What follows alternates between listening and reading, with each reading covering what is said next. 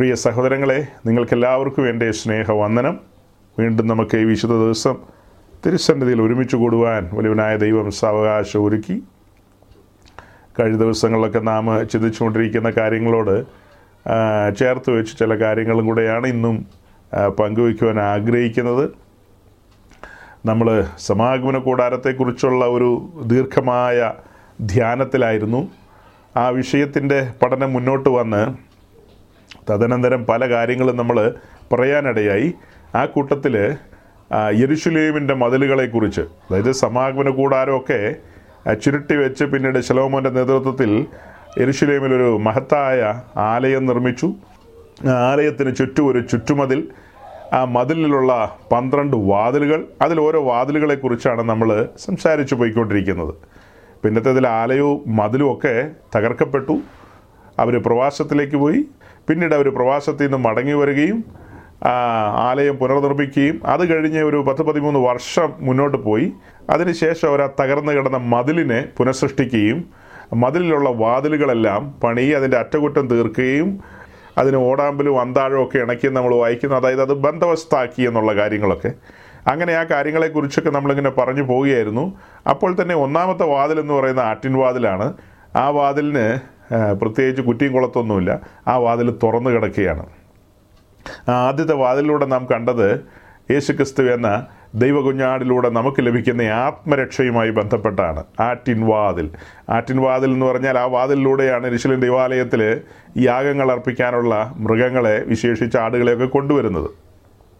അങ്ങനെ ആ കാരണത്താലാണ് അതിന് ആട്ടിൻ വാതിൽ എന്നുള്ള പേര് വീണത്. അതിലൂടെ നമ്മൾ കണ്ടെത്തിയത് രക്ഷയുമായി ബന്ധപ്പെട്ട കാര്യങ്ങളാണ്. തുടർന്നുള്ള ഓരോ വാതിലുകൾക്കും അതിൻ്റേതായ ഒരു പ്രസക്തി നമ്മൾ പറയാനിടയായി. അപ്പോൾ തന്നെ വലിയൊരു ക്വസ്റ്റ്യൻ വരികയാണ്. ഇങ്ങനെ പഴയ നിയമത്തിലുള്ള ഭാഗങ്ങളൊക്കെ ചിന്തിച്ചാൽ അതുകൊണ്ടുള്ള പ്രയോജനം എന്താണെന്നൊക്കെ പലരും പലപ്പോഴും ചോദിക്കാറുണ്ട്. സഹോദരങ്ങളെ, നമ്മളിതെല്ലാം ഒരു പുതിയ നിയമ വീക്ഷണത്തിലാണ് കാണുന്നത്. പുതിയ നിയമ വീക്ഷണത്തിലാണ്. കാരണം ഈ ഒരു പഠനത്തിലാണ് നമുക്ക് ഈ ഓരോ വാതിലുകളെയും കുറിച്ച് പറയുന്നതിനേക്കാൾ അപ്പുറം ആ ആ വിഷയത്തിൻ്റെ ഗൗരവം വെളിപ്പെട്ട് വന്നത്. ആലയം പണിതു, ആലയം പണിത് കഴിഞ്ഞിട്ട് അവിടെ കൊണ്ട് അവസാനിപ്പിക്കാമായിരുന്നു. ശൂഷൻ രാജധാനിയിലെ ഗസറ്റഡ് റാങ്കിലുള്ള ഒരു മനുഷ്യനായ നെഹെമ്യാവിനെ ഉണർത്തി. അദ്ദേഹത്തിൻ്റെ ജോലിയൊക്കെ പെൻഡിങ്ങിൽ വെച്ചിട്ട് വലിയവനായ ദൈവം അദ്ദേഹത്തെ ധൃതിപ്പെടുത്തി യെരൂശലേമിലേക്ക് അയക്കുകയും അദ്ദേഹം യെരൂശലേമിൽ വന്ന് ഇതെല്ലാം തകർന്നു കിടക്കുന്ന കണ്ട് ഹൃദയഭാരത്തോടെ, ആ ഹൃദയഭാരമൊക്കെ കൊടുത്ത് പരിശുദ്ധാത്മാവ് തന്നെയാണ്, അങ്ങനെ താൻ അതിനുവേണ്ടി ഉത്സാഹിക്കുകയും ചിലരെയൊക്കെ തന്നോട് ചേർത്ത് നിർത്തി ആ മതിലിൻ്റെ പണിയിൽ ഏർപ്പെടുകയും ചെയ്തു. മതിലിൻ്റെ പണിയിൽ ഏർപ്പെടുകയും ചെയ്തു. അപ്പോൾ നമ്മൾ അതിലൂടെ കണ്ട കാര്യം തന്നെ, രക്ഷാനിർണയം പ്രാപിച്ചു വരുന്ന ഒരു ദൈവവൈതൽ ചുറ്റുമതിലിൻ്റെ കാര്യത്തിൽ ഉത്സുഹിയായിരിക്കണം എന്ന് പറഞ്ഞാൽ ഉത്സാഹിക്കണമെന്ന്. ചുറ്റുമതിലെന്ന് പറഞ്ഞു കഴിഞ്ഞാൽ എന്താ? വേർപാട് പാലിക്കണം, വേർപാട് പാലിക്കണം. ലോകവുമായിട്ടുള്ള ബന്ധത്തിൽ, മറ്റ് പലതുമായിട്ടൊക്കെയുള്ള ബന്ധത്തിൽ ഫെൻസ് നാം നിർമ്മിക്കണം. ഫെൻസ്, ഏ ഇതൊരു ഫെൻസല്ലേ? സമാഗമന കൂടാരത്തിന് ചുറ്റും ഫെൻസ് ഉണ്ടെന്ന് നമ്മൾ കണ്ടല്ലോ. ചുറ്റുമതിൽ അല്ലല്ലോ, അവിടെ ചുറ്റുമതിലല്ല, മറശ്ശീലയുണ്ട്. അതുപോലെ യെരൂശലേം ദേവാലയത്തിന് ചുറ്റുമുള്ളത് അത് ശക്തിമത്തായ ഒരു ഒരു മതിലാണ്, ഏ ഒരു ഗ്രേറ്റ് വാളാണ് ചുറ്റുമുള്ളത്. ശക്തിമത്തായ, അങ്ങനെ പെട്ടെന്നൊന്നും ഇടിച്ചു മറിക്കാൻ പറ്റുന്ന മതിലല്ല. പിന്നെ ഈ മതിൽ എങ്ങനെ മറിഞ്ഞെന്ന് ചോദിച്ചാൽ, അത് മുന്നമേയുള്ള മെസ്സേജുകളിൽ നമ്മൾ കണ്ടതാണ്. ഈ മതിലൊക്കെ പൊളിക്കാൻ രണ്ട് രീതിയിലാണ് നമ്മളതിനെ കാണുന്നത്. ഒരാംഗിളിൽ നിന്ന് നമ്മൾ നോക്കുമ്പോൾ മതിൽ പൊളിച്ചത് ഇസ്രായേലാണ്. ഒരാംഗിളിൽ നിന്ന് നമ്മൾ നോക്കി കണ്ടത് എന്താ? ആ മതിൽ പൊളിച്ചത് ഇസ്രായേലാണ്. മറ്റേ ആംഗിളിൽ നിന്ന് നോക്കിയപ്പോൾ കണ്ട കാഴ്ച എന്താ? വലിയവനായ ദൈവം തന്നെയാണ് ആ മതിൽ പൊളിച്ചത്. പൊളിച്ചങ്ങ് കൊടുത്തു. അതിനൊക്കെ നമുക്ക് വാക്യങ്ങളുണ്ട്. വേലി ഞാൻ പൊളിക്കൂന്ന്, വേലി പൊളിച്ചു കൊടുക്കും. ഏ അപ്പോൾ ഇത് ഇങ്ങനെ കണക്റ്റഡാണ്. ഇത് കണക്റ്റഡാണ്. നമ്മൾ പഴയ നിയമത്തിൽ നിന്ന് പഠിച്ച് പുതിയ നിയമത്തിലേക്കൊക്കെ വരുമ്പോൾ ഇത് തമ്മിൽ തമ്മിൽ ചേർന്നിരിക്കുകയാണ്. അങ്ങനെയല്ലേ യെശയ്യാവിൻ്റെ പുസ്തകത്തിൽ കാണുന്നത്? യഹോവയുടെ വചനത്തിൽ അതിന് ഇണവാക്യങ്ങൾ ഇല്ലാതിരിക്കില്ല. അതിന് ഇണവാക്യങ്ങൾ, അത് കണക്റ്റഡാണ്. ഇതെല്ലാം ഇങ്ങനെ കണക്റ്റ് ചെയ്തിരിക്കുകയാണ്, ഒന്നൊന്നോട് ചേർന്നിരിക്കുകയാണ്. അപ്പോൾ അതിൻ്റെ ആശയങ്ങൾ നമുക്ക് അങ്ങനെയാണ് കിട്ടുന്നത്. ഏഹ് നമുക്കതിൻ്റെ ആശയങ്ങൾ അങ്ങനെയല്ലേ കിട്ടുന്നത്? ടാബർനാക്കൽ സ്റ്റഡിയിലേക്ക് വന്നപ്പോൾ നമ്മൾ ആദ്യം കണ്ട കാഴ്ച എന്താ? എക്സോഡസ് ട്വൻറ്റി ഫൈവിൽ നമ്മൾ ആദ്യമായിട്ട് കണ്ട കാഴ്ച എന്ന് പറയുന്നത്, ഒരുവനായ ദൈവം ഇസ്രായേലിനോട് പറയുകയാണ്, അല്ലെങ്കിൽ മോശ വഴി പറയുകയാണ്, നിങ്ങൾ പെട്ടകം ഉണ്ടാക്കണം. ഏറ്റവും ആദ്യം ഉണ്ടാക്കാൻ പറഞ്ഞത് പെട്ടകമാണ്. പെട്ടകം ഉണ്ടാക്കി കഴിഞ്ഞിട്ട് ബാക്കിയുള്ള കാര്യങ്ങളെല്ലാം അതിനോട് ചേർന്ന് വന്നു. ആ കൂട്ടത്തിൽ ഒരു സീരിയസ് ആയ കാര്യം, ബാക്കിയുള്ളതൊക്കെ നമുക്ക് മറക്കാം. പെട്ടകം നടുക്കിയിരിക്കുന്നു, ചുറ്റും ഒരു ചുറ്റു പെട്ടകം നടുക്കിയിരിക്കുന്നു, ചുറ്റും ഒരു മറശ്ശീല അഥവാ ഒരു ഫെൻസ്. അത്രയും മാത്രം ഒന്ന് ഭാവന കണ്ടേ, ബാക്കിയൊക്കെ അങ്ങ് മറന്നേരെ. അപ്പോൾ ആദ്യം എന്താ പറഞ്ഞത്? പെട്ടകം ഉണ്ടാക്കാനാണ് പറഞ്ഞത്, മറശ്ശീല ഉണ്ടാക്കാനല്ല ആദ്യം പറഞ്ഞത്. ഇന്ന് പല ആൾക്കാർ നേരെ തിരിച്ച് ആദ്യം മറശ്ശീലയൊക്കെ ഉണ്ടാക്കും, പിന്നെ പെട്ടകം ഉണ്ടാക്കുന്നത് ഒത്താലായി ഒത്തില്ലായി എന്നുള്ള രീതിയിലാണ്. ഏഹ് പെട്ടകത്തെക്കുറിച്ച് നമ്മൾ അന്നേരം പല കാര്യങ്ങളാണ് പറഞ്ഞത്. അതിലൊരു കാര്യമാണ് നമ്മുടെ ഹൃദയം, ഒരുക്കപ്പെട്ട ഹൃദയം. ഒരുക്കപ്പെട്ട ഹൃദയത്തെയാണ് അവിടെ കാണിക്കുന്നത്. ഏഹ് ഒരുക്കപ്പെട്ട ഹൃദയം. അപ്പോൾ അത് കഴിഞ്ഞിട്ട് പെട്ടകം ഇരിക്കുന്ന എവിടെ? അതിപരിശുദ്ധ സ്ഥലത്താണ് ഇരിക്കുന്നത്. ആ പെട്ടകം ഇരിക്കുന്ന സ്ഥലം അതിപരിശുദ്ധ സ്ഥലമായി മാറുകയാണ്. അല്ലാതെ ഈ ട്രാവലിങ്ങിൽ വഴിയിൽ അതിപരിശുദ്ധ സ്ഥലമല്ലോ ഉണ്ടോ? മരുഭൂമിയിലൂടെ ട്രാവൽ ചെയ്തു പോകുന്ന ആളുകൾക്ക് അവിടെ മോസ്റ്റ് ഹോളി പ്ലേസ് ഒന്നും വഴിയിൽ ഇല്ല. വഴിയിൽ ഇന്നൊക്കെ നമ്മളിങ്ങനെ പോകുമ്പോൾ കംഫർട്ട് സ്റ്റേഷനുകൾ കാണാം, ഹോട്ടൽസ് കാണാം, അങ്ങനെ പലതും കാണാം. അതുപോലെ ഇസ്രായേൽ പോയ സമയത്ത് ഇന്നിന്ന പോയിന്റ്സിൽ മോസ്റ്റ് ഹോളി പ്ലേസ് ഉണ്ടെന്ന് പറഞ്ഞാൽ അങ്ങനെ ഒരു ഹോളി പ്ലേസ് ഒന്നും അവിടെ ഇല്ല. പെട്ടകം എവിടെ വയ്ക്കുന്നോ അവിടെയാണ് മോസ്റ്റ് ഹോളി പ്ലേസ് ആയിട്ട് മാറുന്നത്. അതൊന്നും മാറുകയാണ്. പെട്ടകം അങ്ങ് വെച്ച് കഴിഞ്ഞിട്ട് ബാക്കി കാര്യങ്ങളെല്ലാം അങ്ങ് ചേർന്ന് വരുമ്പോഴാണ് അത് മോസ്റ്റ് ഹോളി പ്ലേസ് ആയിട്ട് മാറുന്നത്. അതിൻ്റെ ചുറ്റുമുള്ള പലകകൾ, പിന്നീട് വെളിയിലുള്ള ഔട്ടർ ഫെൻസ്, പുറത്തുള്ള ആ കാര്യങ്ങളൊക്കെ. അപ്പോൾ അതിൽ നമ്മൾ കണ്ട കാഴ്ച എന്താ? പെട്ടകം എത്ര വലിയ സീരിയസ് ആയ സബ്ജക്റ്റ് ആയാലും, ഹോളി പ്ലേസ് എത്ര സീരിയസ് ആണെങ്കിലും, പിന്നെ ഓൾട്ടർ അഥവാ യാഗപീഠം എത്ര സീരിയസ് ആണെന്ന് പറഞ്ഞാലും, ഇതിൻ്റെ ചുറ്റുമുള്ള ആ മറശീലയില്ലാതെ ഈ കൂടാരം, ഈ ടെൻറ്റ്, ഈ ടാബർനാക്കൽ നിലനിൽക്കില്ല. എന്നുവെച്ചാൽ ദൈവസന്നിധിയിൽ നിന്ന് അതിന് അതിനുള്ള എന്താ സൈൻ ലഭിക്കില്ലെന്ന്, അതായത് ഈ ഈ കൂടാരത്തിൽ ദൈവം പ്രസാദിക്കില്ലെന്ന് ചുരുക്കം. ചുറ്റുമുള്ള ചുറ്റുമതിൽ വേണമല്ലോ.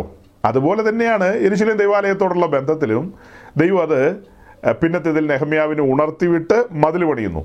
അപ്പം ഞാൻ എന്തുകൊണ്ട് ഈ പ്രാരംഭത്തിൽ ഇങ്ങനെ പറഞ്ഞെന്ന് ചോദിച്ചാൽ ചില ചോദ്യങ്ങൾക്കുള്ള മറുപടി അത് ചില ചോദ്യങ്ങൾക്കുള്ള മറുപടി. നിങ്ങൾ രക്ഷിക്കപ്പെട്ടു, നിങ്ങളുടെ ഹൃദയം ഒരുക്കപ്പെട്ടു, മാംസളമായൊരു ഹൃദയം ലഭിക്കുകയാണ്. ഇസ്രായേലിന് പിന്നത്തേത് കിട്ടാൻ പോകുന്നൊരു ഹൃദയമാകട്ടോ നമുക്ക് അഡ്വാൻസ് ചെയ്ത് കിട്ടിയത്. ഇസ്രായേലിൻ്റെ കല്ലായ ഹൃദയത്തെ മാറ്റി മാംസള ഹൃദയം കൊടുക്കുമെന്ന് അവിടെ പ്രവാചകന്മാരിലൂടെ പറഞ്ഞിട്ടുണ്ട്. യിരെമ്യാവ് പറഞ്ഞിട്ടുണ്ട്, പിന്നെ യെസെക്കിയേൽ പറഞ്ഞിട്ടുണ്ട്, അവരൊക്കെ പറഞ്ഞു വെച്ചിട്ടുണ്ട്. മാംസളമായൊരു ഹൃദയം അത് വരാൻ പോകുന്നേ ഉള്ളൂ. ഇപ്പം കല്ലായ ഹൃദയമാണ്. ആ കല്ലായ ഹൃദയം ഉണ്ടെങ്കിലൊക്കെയാണ് ഈ ഹമാസിനെയോ മറ്റവനെയൊക്കെ വെടിവെച്ച് ശരിയാക്കാൻ പറ്റുള്ളൂ. അതുകൊണ്ട് ഇപ്പോൾ അവന്മാർ വെടിവെച്ചുകൊണ്ടിരിക്കുക. അതേസമയം ഒരു സത്യക്രിസ്ത്യാനിയെ സംബന്ധിച്ച് അങ്ങനെയല്ല. അവൻ്റേത് മാംസളമായൊരു ഹൃദയമാണ്. അതായത് ഒരു പരമാർത്ഥ ഹൃദയമാണ്. കല്ല് പോലെയുള്ളതല്ല, മാർദ്ദവമുള്ള മാംസളമായ ഒരു ഹൃദയമാണ് ഒരു സത്യക്രിസ്ത്യാനിയുടെ. അന്നേരം ചില സത്യക്രിസ്ത്യാനികൾ പറയുന്നത്, നമുക്ക് മുണ്ടും മടക്കി കുത്തിക്കൊണ്ട് അങ്ങ് പോയിട്ട് ഹമാസിൻ്റെ ഒക്കെ അടിക്കാൻ ക്രിസ്ത്യാനികളുടെ ഉത്തരവാദിത്വമാണ്. ഈ പറഞ്ഞ പാർട്ടികളെല്ലാം അപ്പാരാധനക്കാരാണ്. അപ്പാരാധനക്കാരൻ അപ്പനെ ആരാധിക്കുമെന്നല്ല പറഞ്ഞ, അപ്പം പപ്പടം അപ്പം വട്ടത്തിലിരിക്കുന്ന ഒരു സാധനം ഇങ്ങനെ പൊക്കി പിടിക്കും, ആ അപ്പത്തെ നോക്കി ആരാധിക്കുന്ന ആളുകൾ, അതിനാണ് വിഗ്രഹാരാധന എന്ന് പറയുന്നത്. ആ അപ്പോൾ യേശുക്രിസ്തുവാണ്. ആരുടെ കാര്യമാണ് പറയുന്നത്? ആ ആരുടെയോ കാര്യമാണ്. അങ്ങനെ ഒരു സാധനം ഇങ്ങനെ വട്ടത്തിലേ, വലിയ പപ്പടം, ചെറിയ പപ്പടമല്ല. നിങ്ങളുടെ അവിടെ നാട്ടിൽ ചെറിയ പപ്പടമല്ലേ കേരളത്തിലൊക്കെ? ഞങ്ങളുടെ ഇവിടെ വലിയ പപ്പടമാണ്. വലിയ പപ്പടം വേണമെങ്കിൽ ചെറുതും കിട്ടും. അപ്പോൾ വലിയ പപ്പടം ഒരു ഒരു ഫ്രെയിമിനകത്താക്കിയിട്ട് ഇങ്ങനെ പൊക്കി പിടിച്ചുകൊണ്ട് വരുമ്പോൾ ഐ എ എസുകാരൻ, ഐ പി എസുകാരൻ, നഴ്സ്, ഡാക്ടർ എല്ലാം ആ പപ്പടത്തിൻ്റെ മുമ്പിൽ തല മുമ്പിട്ട് വീഴുകയാണ്. അതേസമയം അവൻ്റെ കിതാബിൽ എഴുതി വെച്ചിട്ടുണ്ട് ദൈവം ആത്മാവാകുന്നു എന്ന്. ദൈവം പപ്പടമാകുന്നു എന്ന് എഴുതി വെച്ചിട്ടുണ്ടോ? യോ, ഇങ്ങനെയൊക്കെ പറയില്ലേ എന്ന് പലരും ചിന്തിക്കുമായിരിക്കും. ഇവിടെ നമ്മുടെ കൂട്ടത്തിൽ അങ്ങനെ അധികാരം ചിന്തിക്കാനില്ല. ഇതൊക്കെ വല്ലവരും പുറത്ത് കേട്ട് കഴിഞ്ഞാൽ പുറത്ത് കേട്ടതന്നെ നീ എല്ലാം മാനസാന്തരപ്പെട്ടുകൊള്ളുക. ദൈവം ആത്മാവാകുന്നു, ആ ദൈവത്തെ ആത്മാവിലും സത്യത്തിലും ആരാധിക്കുക. അല്ലാതെ ദൈവം പപ്പടമാകുന്നു എന്നോ വാഫർ ബിസ്ക്കറ്റ് ആകുന്നെന്നോ, ഇങ്ങനെ വാഫർ ബിസ്ക്കറ്റ് എന്ന് പറഞ്ഞാൽ അതിങ്ങനെ പൊടി പോലെ, പൊടിയല്ലല്ലോ, വളരെ നൈസായിട്ടിരിക്കുന്നതാണ്, വളരെ നൈസായിട്ട്. അതിൻ്റെ ഒറ്റ ലെയർ ഒരു ഒരു ചില്ലുകൂട് പോലെ ഒരു സാധനത്തിനകത്ത് ആക്കി വെച്ചിട്ട് പൊക്കി പിടിച്ചുകൊണ്ട് വന്നാൽ അതൊന്നും ദൈവമല്ല, അതൊരു ദൈവിക ആരാധനയല്ല.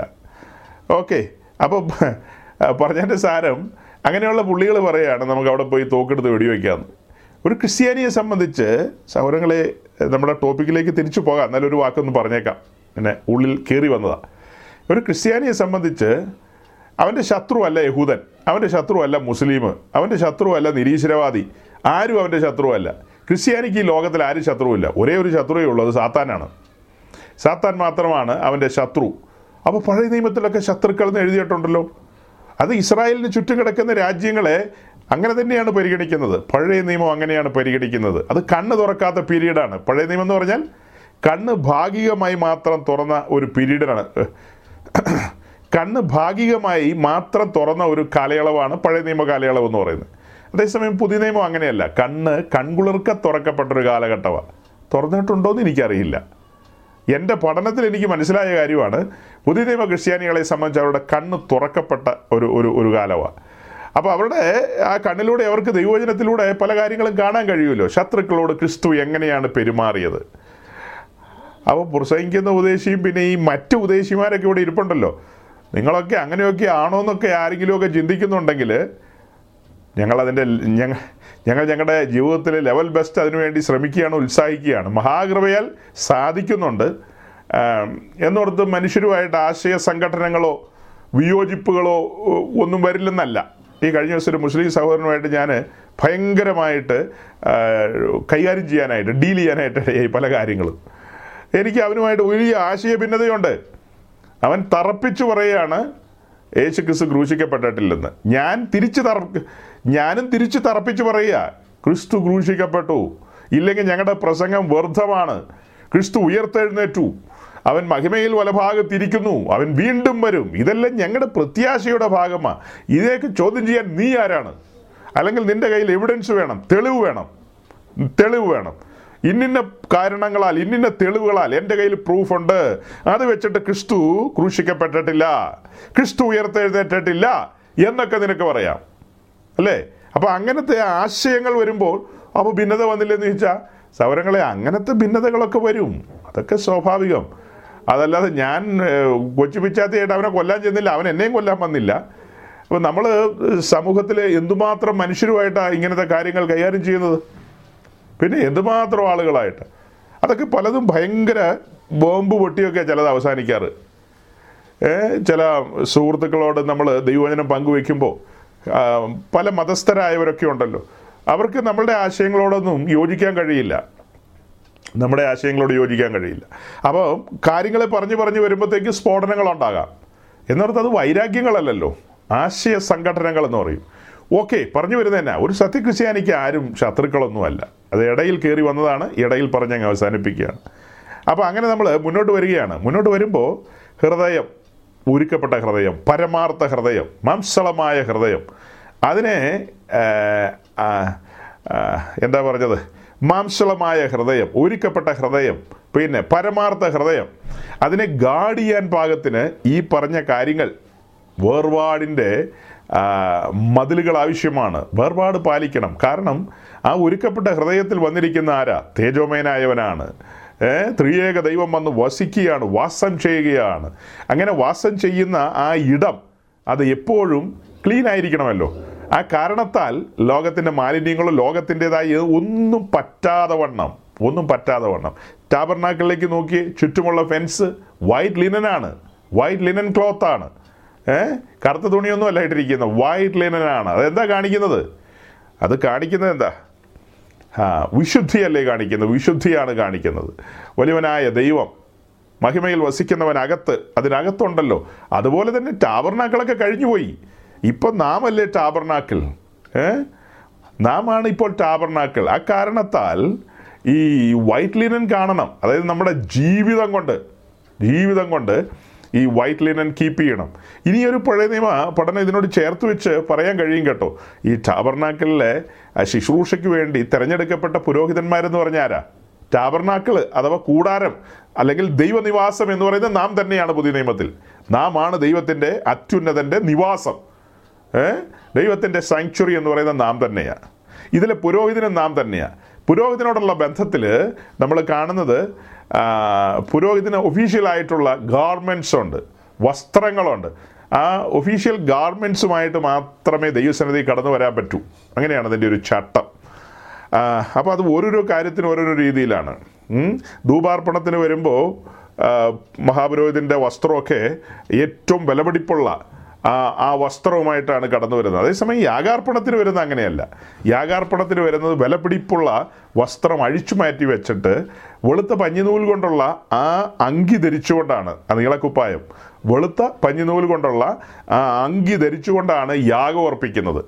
യാഗം അർപ്പിക്കാൻ വരുന്ന പുരോഹിതൻ്റെ ആ ഡ്രസ് കോഡിനെ കുറിച്ച് പറയുന്നത് അവൻ്റെ ഇന്നർ ഗാർമെൻറ്റ്സും അവൻ്റെ ഔട്ടർ ഗാർമെൻറ്റ്സും രണ്ടും വൈറ്റ് ലിനൻ ആയിരിക്കണം, വെളുത്ത പഞ്ഞിനൂൽ കൊണ്ടുള്ളതായിരിക്കണം, അകത്തുള്ളതും പുറത്തുള്ളതും രണ്ടും. അതായത് ഇന്നർ ഗാർമെൻറ്റ്സ് ഉണ്ടല്ലോ, ഇന്നർ ഗാർമെൻറ്റ്സും ഔട്ടർ ഗാർമെൻറ്റ്സും രണ്ടും അങ്ങനെ തന്നെ ആയിരിക്കണം. അതിൽ നിന്ന് എത്ര വലിയ പഠനമാണ് നമ്മുടെ മുമ്പിലുള്ളത്. അതെല്ലാം അവർക്ക് വേണ്ടി വെച്ചിരിക്കുന്നതല്ല, അതൊന്നും നമ്മൾ നിറം പിടിപ്പിച്ച് വ്യാഖ്യാനിക്കുന്നതല്ല. അങ്ങനെയൊക്കെ സങ്കല്പിക്കുന്ന ആളുകളുണ്ട്, ഇവർ നിറം പിടിപ്പിക്കുകയെന്ന്. ഇതിനകത്ത് ഒരു നിറവും പിടിപ്പിക്കാൻ പ്ലാനില്ല. വൈറ്റ് ലിനൻ എന്ന് പറഞ്ഞാൽ വൈറ്റ് ലിനൻ, അതിനകത്ത് എന്നാ ഇനി നിറം പിടിപ്പിക്കുന്നത്? ഒരു നിറവും നമ്മൾ പിടിപ്പിക്കുന്നില്ല, നമ്മൾ ഊന്നി പറയുകയാണ് വൈറ്റ് ലിനൻ എന്ന് തന്നെ. ആ വൈറ്റ് ലിനൻ എന്തിനെ കാണിക്കുന്നു എന്ന് പറയാനുള്ളൊരു സ്വാതന്ത്ര്യം ഒരു പുതിയ നിയമ ശുശ്രൂഷകൻ എന്ന നിലയിൽ ശുശ്രൂഷകരായ ഞങ്ങളുടെ മേൽ നിക്ഷിപ്തമാണ്. ഞങ്ങൾക്ക് അതിനുള്ള സ്വാതന്ത്ര്യമില്ലേ? ഞങ്ങൾക്ക് ഒന്നും മിണ്ടാൻ മേലെന്നൊക്കെ പറഞ്ഞു കഴിഞ്ഞാൽ നിങ്ങൾ പുതിയ നിയമത്തിൽ തന്നെ നിന്ന് പ്രസംഗിക്കണമെന്ന് പറഞ്ഞാൽ സി ഇത് കണ്ടിന്യൂവേഷൻ, ഇതൊരു ഒരു ഒരു ഒരു കണ്ടിന്യൂവേഷനല്ലേ ഈ ഈ ശുശ്രൂഷ എന്ന് പറയുന്നത്. ശുശ്രൂഷയുടെ ആരംഭം കുറിക്കപ്പെടുകയാണ് ഹോരേബിൽ. സമാഗമന കൂടാരം പണിതു, പുരോഹിതന്മാരെ തെരഞ്ഞെടുത്തു. അങ്ങനെ ആ ശുശ്രൂഷ ഏതാണ്ട് ഒരു ആയിരത്തി നാനൂറ് ചില്ലുവാനും വർഷം നടന്നു. അങ്ങനെ ആ പൗരോഹിത്യ ശുശ്രൂഷയും കാര്യങ്ങളൊക്കെ ആയിരത്തി നാനൂറ്റി ചില്ലുവാനും വർഷം മുന്നോട്ട് പോയി. അത് കഴിഞ്ഞിട്ട് കാൽവറിയിൽ നമ്മുടെ കർത്താവായ യേശുക്രിസ്തുവിൻ്റെ തിരുബലിയാൽ പുതിയ നിയമസഭ സ്ഥാപിതമായി. അങ്ങനെ ആ പരമയാഗത്താൽ സ്ഥാപിതമായ സഭയിലെ അംഗങ്ങളായി തിരഞ്ഞെടുക്കപ്പെടുന്ന ആൺ പെൺ വ്യത്യാസമെന്യേ ആൺ പെൺ വ്യത്യാസമെന്യേ രക്ഷയിലേക്ക് വരുന്ന ഓരോരുത്തരും പുതിയ നിയമത്തിലെ പുരോഹിതന്മാരാണ്. പുരോഹിതകളല്ല, പുരോഹിതന്മാരാണ്. ആണായാലും കൊള്ളാം, പെണ്ണായാലും കൊള്ളാം, എല്ലാവരും സ്ത്രീ പുരുഷ വ്യത്യാസമെന്യേ രക്ഷാനിർണയം പ്രാപിച്ച് വിശ്വാസ സ്നാനത്താൽ മുൻപോട്ട് വന്ന് ആത്മസ്നാനം പ്രാപിച്ച എല്ലാവരും പുതിയ നിയമസഭയിൽ എന്താ പുതിയ നിയമസഭയിലെ പുരോഹിതന്മാരാണ്. അപ്പോൾ ആ പുരോഹിതന്മാരെ കുറിച്ച് ഒന്ന് രണ്ട് വാക്യങ്ങളേ ഉള്ളൂ. പത്രോസും പിന്നെ യോഹന്നാനും തൻ്റെ വെളിപ്പാടിലൊക്കെ പറയുന്നുണ്ട് ഒന്ന് രണ്ട് വാക്യങ്ങൾ, അല്ലാതെ വിശദമായിട്ട് അവരൊന്നും പറയുന്നില്ല അവരൊന്നും പറയുന്നില്ല അപ്പോൾ അതിൻ്റെ ഡ്രസ് കോഡും കാര്യങ്ങളും ഒക്കെ ആയിട്ട് മുന്നോട്ട് പോകണമെങ്കിൽ, അത് പഠിക്കണമെങ്കിൽ നമുക്ക് ഓൾഡ് ടെസ്റ്റ്മെൻറ്റിലേക്ക് പോയേ തീരൂ. ഓൾഡ് ടെസ്റ്റ്മെൻറ്റിലേക്ക് പോകണം, പോയി അതിൻ്റെ വ്യക്തമായ കാര്യങ്ങൾ മനസ്സിലാക്കണം. ഇന്നർ ഗാർമെൻറ്റ്സും ഔട്ടർ ഗാർമെൻറ്റ്സും. ഒരു പുതിയ നിയമ പുരോഹിതൻ അത്യുന്നതൻ്റെ സന്നിധിയിൽ വരുമ്പോൾ അവന് ലഭിക്കപ്പെട്ട ഒരു രക്ഷാവസ്ത്രം ഉണ്ടല്ലോ, ഒരു കറയും അതിനകത്ത് വരരുത്, ഒരു കറയും വരരുത്, ഒരു സ്പോട്ടും വരരുത്, യാതൊന്നും വരരുത്. അങ്ങനെ എപ്പോഴും ഈ വസ്ത്രം സൂക്ഷിക്കണം. വസ്ത്രം മീൻസ് ലൈഫ്. വസ്ത്രം കാണിക്കുന്നത് എന്താ? അവിടെ ലൈഫാണ്, ജീവിതം സൂക്ഷിക്കണം. അപ്പോൾ അങ്ങനെ നമ്മുടെ ജീവിതമാകുന്ന വസ്ത്രം. അപ്പോൾ ഇന്നർ ഗാർമെൻറ്റ്സും ഔട്ടർ ഗാർമെൻറ്റ്സ് എന്ന് പറഞ്ഞാൽ ഇതൊക്കെ മുന്നമേ പറഞ്ഞിട്ടുള്ളതാണ്. പക്ഷെ ചില സഹോദരങ്ങൾ പുതുതായി നമ്മോട് കൂടെയൊക്കെയുണ്ട്. അവരുടെ ജീവിതത്തിൽ അവർക്ക് പ്രയോജനമാകട്ടെ, പ്രയോജനമാകട്ടെ. പൗരോഹിത്യ ശുശ്രൂഷയ്ക്ക് വിളിക്കപ്പെട്ടവരാണ് എന്നെ കേട്ടിരിക്കുന്നവരെല്ലാം. അപ്പോൾ ആരെങ്കിലുമൊക്കെ തലേ കൈ വയ്ക്കുമോ എന്തോ? ഇതിനെക്കുറിച്ച് അറിയാവുന്നവർ വളരെ സിമ്പിളായിട്ട് ഇത് കേട്ടിരിക്കുന്നത്. ഓ, സില്ലി ആയിട്ടുള്ള കാര്യങ്ങളാണ് പാസ്റ്റർ പറയുന്നതെന്നായിരിക്കും. സില്ലിയൊന്നും അല്ല, അത്ര സില്ലി അല്ല, അങ്ങനെയൊന്നും വിചാരിക്കേണ്ട. മുന്നമേ കേട്ടിട്ടുണ്ടെന്ന് ഓർത്ത് വിഷയം സില്ലിയാകുന്നില്ലല്ലോ. ഏ നമ്മൾ മുന്നമേ കേട്ടിട്ടുള്ള ഓക്കെ, അതിനൊന്നും കുഴപ്പമില്ല. വിഷയം ഗൗരവമാണ്, വിഷയം ഗൗരവമാണ്. അത്യുന്നതൻ്റെ സന്നിധിയിൽ വരുമ്പോൾ പഴയ നിയമത്തിലാകട്ടെ പുതിയ നിയമത്തിലാകട്ടെ പുരോഹിതൻ്റെ വസ്ത്രം ഇന്നർ ഗാർമെൻറ്റ്സും ഔട്ടർ ഗാർമെൻറ്റ്സും വൈറ്റ് ലിനൻ ആയിരിക്കണം. അതായത് വെണ്മയുള്ളതായിരിക്കണം. അതിന് പുസ്തകത്തിൽ പറയുന്നത് എന്താ? നിൻ്റെ വസ്ത്രം എപ്പോഴും വെണ്മയായിരിക്കട്ടെ എന്ന്. വെണ്മ എന്ന് പറഞ്ഞാൽ മലയാളത്തിൽ വെള്ള എന്ന് തന്നെയാണ്, വൈറ്റ്. വെണ്മയായിരിക്കട്ടെ നിൻ്റെ വസ്ത്രം എപ്പോഴും. എപ്പോഴും means twenty four into seven. കാരണം എന്നാ, ട്വൻറ്റി ഫോർ ഇൻറ്റു സെവൻ ഇപ്പോൾ നമുക്ക് കൃപാസനത്തിലേക്ക് അടുത്തിയല്ല. മഹത്വത്തിൽ വസിക്കുന്നവനുമായിട്ട് ഫെലോഷിപ്പ് ലഭിക്കുന്നൊരു കാലഘട്ടമാണിത്. അപ്പോൾ ഈ പീരീഡിൽ, ഈ പുതിയ നിയമ കാലഘട്ടത്തിൽ നമ്മുടെ ജീവിതം എപ്പോഴും ഇന്നർ ഗാർമെൻറ്റ്സും ഔട്ടർ ഗാർമെൻറ്റ്സ് എന്ന് പറഞ്ഞാൽ തന്നെ നമ്മുടെ പബ്ലിക് ലൈഫും പിന്നെ രഹസ്യ ജീവിതവും, നമ്മുടെ പരസ്യ ജീവിതവും രഹസ്യ ജീവിതവും. അങ്ങനെ അങ്ങ് ചിന്തിച്ചോ, നമ്മുടെ പരസ്യ ജീവിതവും നമ്മുടെ രഹസ്യ ജീവിതവും. നമ്മുടെ പരസ്യ ജീവിതം എല്ലാവരും കാണുന്നുണ്ടായിരിക്കും, രഹസ്യ ജീവിതം ആരും കാണുന്നില്ല. പക്ഷെ കാണുന്ന ഒരുവനുണ്ടല്ലോ, കാണുന്ന ഒരുവനുണ്ട്. അവൻ്റെ മുമ്പിലേക്കാണ് ചെല്ലേണ്ടത്. ഇപ്പോൾ വസ്ത്രം എങ്ങനെയുള്ളതെന്ന് നാം നോക്കേണ്ടതുണ്ട്. നമ്മുടെ വസ്ത്രം എങ്ങനെയുള്ളതെന്ന് നാം നോക്കേണ്ടതുണ്ട്. ചുമ്മാ അങ്ങ് ഓടിക്കേറി ചെല്ലാൻ പറ്റില്ല. വിശുദ്ധ വസ്ത്രാലങ്കാരത്തോടെയാണ് അവൻ്റെ സന്നിധിയിൽ വരേണ്ടത്. അങ്ങനെയല്ലേ? വിശുദ്ധ വസ്ത്രാലങ്കാരത്തോടെ. ആ വാക്യം എവിടെയാ സഹോദരങ്ങളെ? സങ്കീർത്തനങ്ങൾ തൊണ്ണൂറ്റാറിൻ്റെ ഒൻപതാം വാക്യം അതൊന്ന് വായിച്ചേ. വിശുദ്ധ വസ്ത്രാലങ്കാരത്തോടെ യഹോവയെ നമസ്കരിപ്പിൻ, സകല ഭൂവാസികളുമായുള്ളവരെ അവൻ്റെ മുൻപിൽ നടുങ്ങുവിൻ. നമസ്കരിപ്പിൻ മീൻസ് ആരാധിപ്പിൻ. ദൈവത്തെ ആരാധിക്കാൻ വരുന്നവർ ഓർക്കേണ്ടത് വിശുദ്ധ വസ്ത്രാലങ്കാരത്തോടെയാണ് വരേണ്ടത്. ചുമ്മാ ദൈവത്തെ ആരാധിക്കാൻ പറ്റത്തില്ല. ഏ നമ്മുടെ നാട്ടിലെ മെത്രാച്ചന്മാരൊക്കെ വരുന്ന കണ്ടിട്ടില്ലേ? ആ ആ വരവിൻ്റെ കാര്യമല്ല ഇവിടെ പറഞ്ഞത്. ഇവിടെ ഓൾഡ് ടെസ്റ്റ്മെൻറ്റിൻ്റെ രീതി അനുസരിച്ച് അനുവദിക്കപ്പെട്ട പാറ്റേണുണ്ട്, ഗാർമെൻസിനെ കുറിച്ചുള്ള പാറ്റേണുണ്ട്. ആ പാറ്റേണിനനുസരിച്ചുള്ള വസ്ത്രം തയ്യാറാക്കണം. അതിനല്ലേ ഒഹാലിയാവിനെ തയ്യാറാക്കി നിർത്തിയത്. ഒഹാലിയാവ് പൗരോഹിത്യ വസ്ത്രമൊക്കെ തുന്നി അഹരോനും പുത്രന്മാർക്കും കൊടുത്തു. അങ്ങനെ ആ വസ്ത്രവുമായിട്ടാണ് അവർ അത്യുന്നതിൻ്റെ സന്നിധിയിലേക്ക് വന്നത്. അതുപോലെ നാം രക്ഷാനിർണയം പ്രാപിക്കുമ്പോൾ, വിശ്വാസ വഴിയിലേക്ക് കാലെടുത്ത് വയ്ക്കുമ്പോൾ നമുക്ക് ലഭിക്കുന്ന ഒരു രക്ഷാവസ്ത്രമുണ്ട്. ആക്ച്വലി അതൊരു പൗരോഹിത്യ വസ്ത്രവും കൂടെയാണ്. ആ പൗരോഹിത്യ വസ്ത്രം നമുക്ക് കാണാൻ കഴിയില്ലെന്നേ ഉള്ളൂ. നമുക്ക് കാണാൻ കഴിയില്ല. അങ്ങനെ നമുക്ക് ഓരോരുത്തർക്കും കൃപാസനത്തെങ്കിലേക്ക് കടന്നു വരാം. പഴയ നിയമത്തിൽ അഹ്റോനും പുത്രന്മാരും ഏഹ് അഹ്റോനും പുത്രന്മാരും കേട്ടിട്ടുള്ളവരെ ഒന്നുകൂടെ ശ്രദ്ധിച്ചേക്കുക. ചില പ്രിയപ്പെട്ടവർക്ക് പ്രയോജനപ്പെടാൻ വേണ്ടിയാണ് പറയുന്നത്. പഴയ നിയമത്തിൽ സമാഗമന കൂടാരത്തിലും പിന്നീട് യെരൂശലേം ദേവാലയത്തിലെ ശുശ്രൂഷ നമ്മൾ നോക്കുമ്പോൾ അതിൻ്റെ മോസ്റ്റ് ഹോളി പ്ലേസിൽ ഹൈ പ്രീസ്റ്റ് അഥവാ മഹാപുരോഹിതൻ നിൽക്കുന്നു. ഹൈ പ്രീസ്റ്റ് അഥവാ മഹാപുരോഹിതൻ മോസ്റ്റ് ഹോളി പ്ലേസിൽ അഥവാ അതിപരിശുദ്ധ സ്ഥലത്ത് നിൽക്കുന്നു. അതിൻ്റെ തൊട്ട് മുൻപുള്ള സ്ഥലം വിശുദ്ധ സ്ഥലം അഥവാ ഹോളി പ്ലേസ്. അവിടെ അഹ്റോൻ്റെ പുത്രന്മാരായ പുരോഹിതന്മാർ നിന്ന് ശുശ്രൂഷിക്കുന്നു. അതാണ് അവിടുത്തെ പാറ്റേൺ. പുതിയ നിയമത്തിലേക്ക് വരുമ്പോൾ ഈ അതിപരിശുദ്ധ സ്ഥലത്ത് നിന്നുകൊണ്ട് ശുശ്രൂഷിക്കുന്ന മഹാപുരോഹിതനെ നമുക്ക് പരിചയപ്പെടുത്തുന്ന എബ്രായ ലേഖനമാണ്. എബ്രായ ലേഖനം നമുക്ക് പരിചയപ്പെടുത്തുന്ന ഒരു ശ്രേഷ്ഠ മഹാപുരോഹിതനെയാണ്. ആ മഹാപുരോഹിതൻ മറ്റാരുമല്ല, നമ്മുടെ കർത്താവായ യേശുക്രിസ്തുവാണ്. യേശുക്രിസ്തു എന്ന ശ്രേഷ്ഠ മഹാപുരോഹിതൻ പിതാവിൻ്റെ സന്നദ്ധയിൽ നമുക്ക് വേണ്ടി ശുശ്രൂഷിക്കുമ്പോൾ അവൻ്റെ രക്തത്താൽ വീണ്ടെടുക്കപ്പെട്ട, അവൻ്റെ വിത്തിനാൽ വീണ്ടും ജനിച്ച അവൻ്റെ പുത്രന്മാരായ നാം അവൻ്റെ പാദപീഠത്തെങ്കിൽ, ഹോളി പ്ലേസിൽ നിൽക്കുന്നതിൻ്റെ കാര്യമാണ് പറയുന്നത്, നാം അവൻ്റെ പാദപീഠത്തെങ്കിൽ, അതാ ഞാൻ ആദ്യം പറഞ്ഞ ആൺ പെൺ വ്യത്യാസമെന്യേ ഏ രക്ഷാനിർണയം പ്രാപിച്ചു ദൈവരാജ്യത്തിലേക്ക് വന്നവരെല്ലാം പുതിയ നിയമത്തിൻ്റെ രാജാക്കന്മാരാണ്. അപ്പോൾ തന്നെ അവർ പുതിയ നിയമത്തിൻ്റെ പുരോഹിതന്മാരുമാണ്. നാം ഓരോരുത്തരും ദൈവസനത്തിൽ പുരോഹിതന്മാരെന്ന നിലയിൽ നിൽക്കുകയാണ്. എബ്രായ ലേഖനം നാലിൻ്റെ പതിനാറിൽ നമ്മൾ വായിച്ചിട്ടുണ്ട്, പഠിച്ചിട്ടുണ്ട്. ധൈര്യത്തോടെ കൃപാസനത്തെങ്കിലേക്ക് വരുവാൻ പറഞ്ഞിട്ടുണ്ട്. ധൈര്യത്തോടെ കൃപാസനത്തെങ്കിലേക്ക് വരിക. അവിടേക്ക് പോകുന്നത് പഴയ നിയമത്തിൽ പുരോഹിതന്മാർക്കാണല്ലോ പോകാൻ കഴിയുന്നത്. അപ്പോൾ പുതിയ നിയമത്തിലും അങ്ങനെ തന്നെയാണ്, പുരോഹിതന്മാർക്കാണ് പോകാൻ കഴിയുന്നത്. അല്ലാതെ പള്ളിയിലച്ഛനോ പെന്തിക്കോസിലെ പാത്രന്മാരോ അവരൊന്നും ചെല്ലുന്ന കാര്യമല്ല എഴുതിയിരിക്കുന്നത്. രക്ഷാനിർണയം പ്രാപിച്ച് ബോധ്യമുള്ള ബോധ്യമുള്ള ഏ പ്രാഗൽഭ്യമുള്ള പ്രാഗൽഭ്യ ഒരു വിഷയമല്ലേ? പ്രാഗൽഭ്യ ഒരു വിഷയമാണ്. അഹ്റോൻ്റെ കുടുംബത്തിലെയോ അല്ലെങ്കിൽ ആ അങ്ങനത്തെ ആ പൗരോഹിത്യ വഴിയിൽ കാലങ്ങൾ കാലങ്ങൾ മുൻപോട്ട് പോയി കഴിഞ്ഞപ്പോൾ അതിലേതെങ്കിലും മഹാപുരോഹിതന് അഞ്ചാറ് പിള്ളേരുണ്ടായി എന്ന് വിചാരിച്ചോ. അഞ്ചാറ് പിള്ളേരുണ്ടായി. അപ്പോൾ അവർ ഓരോരുത്തരും ആറ് പേരും ഉണ്ടെങ്കിൽ ആറ് പേരും പുരോഹിതന്മാരാണ്. ഈ പറയപ്പെട്ട ഈ പറയപ്പെട്ട പുള്ളി എക്സ് ഓർ വൈ പുള്ളിക്കാരൻ മഹാപുരോഹിതനുമാണ്. അപ്പോൾ ആ മഹാപുരോഹിതൻ്റെ ആറ് മക്കളും പുരോഹിതന്മാരാണ്. സ്വാഭാവികമായിട്ട് അവർ വിശുദ്ധ സ്ഥലത്ത് വന്ന് ധൂപം അർപ്പിക്കണം. അതാണ് അതിൻ്റെ ചട്ടം, അതാണ് അതിൻ്റെ റൂള്. അപ്പോൾ അങ്ങനെ മുന്നോട്ട് പോകുമ്പോൾ അഞ്ച് പേരത് ഓക്കെ, അഞ്ച് പേര് ചെയ്യുന്നു. ആറാമന് ഒരു പ്രാഗൽഭ്യമില്ല. അവർ ഈ വാതിൽ കാണുമ്പോൾ തന്നെ മുട്ടിടിക്കും. പ്രാകാരത്തിലേക്ക് പോലും കയറില്ല. അവൻ പറയുന്നത് ശരിയാവില്ല. പാസ്റ്റർ വേറെ ആരെങ്കിലും കൊണ്ട് പറയിപ്പിച്ചോ.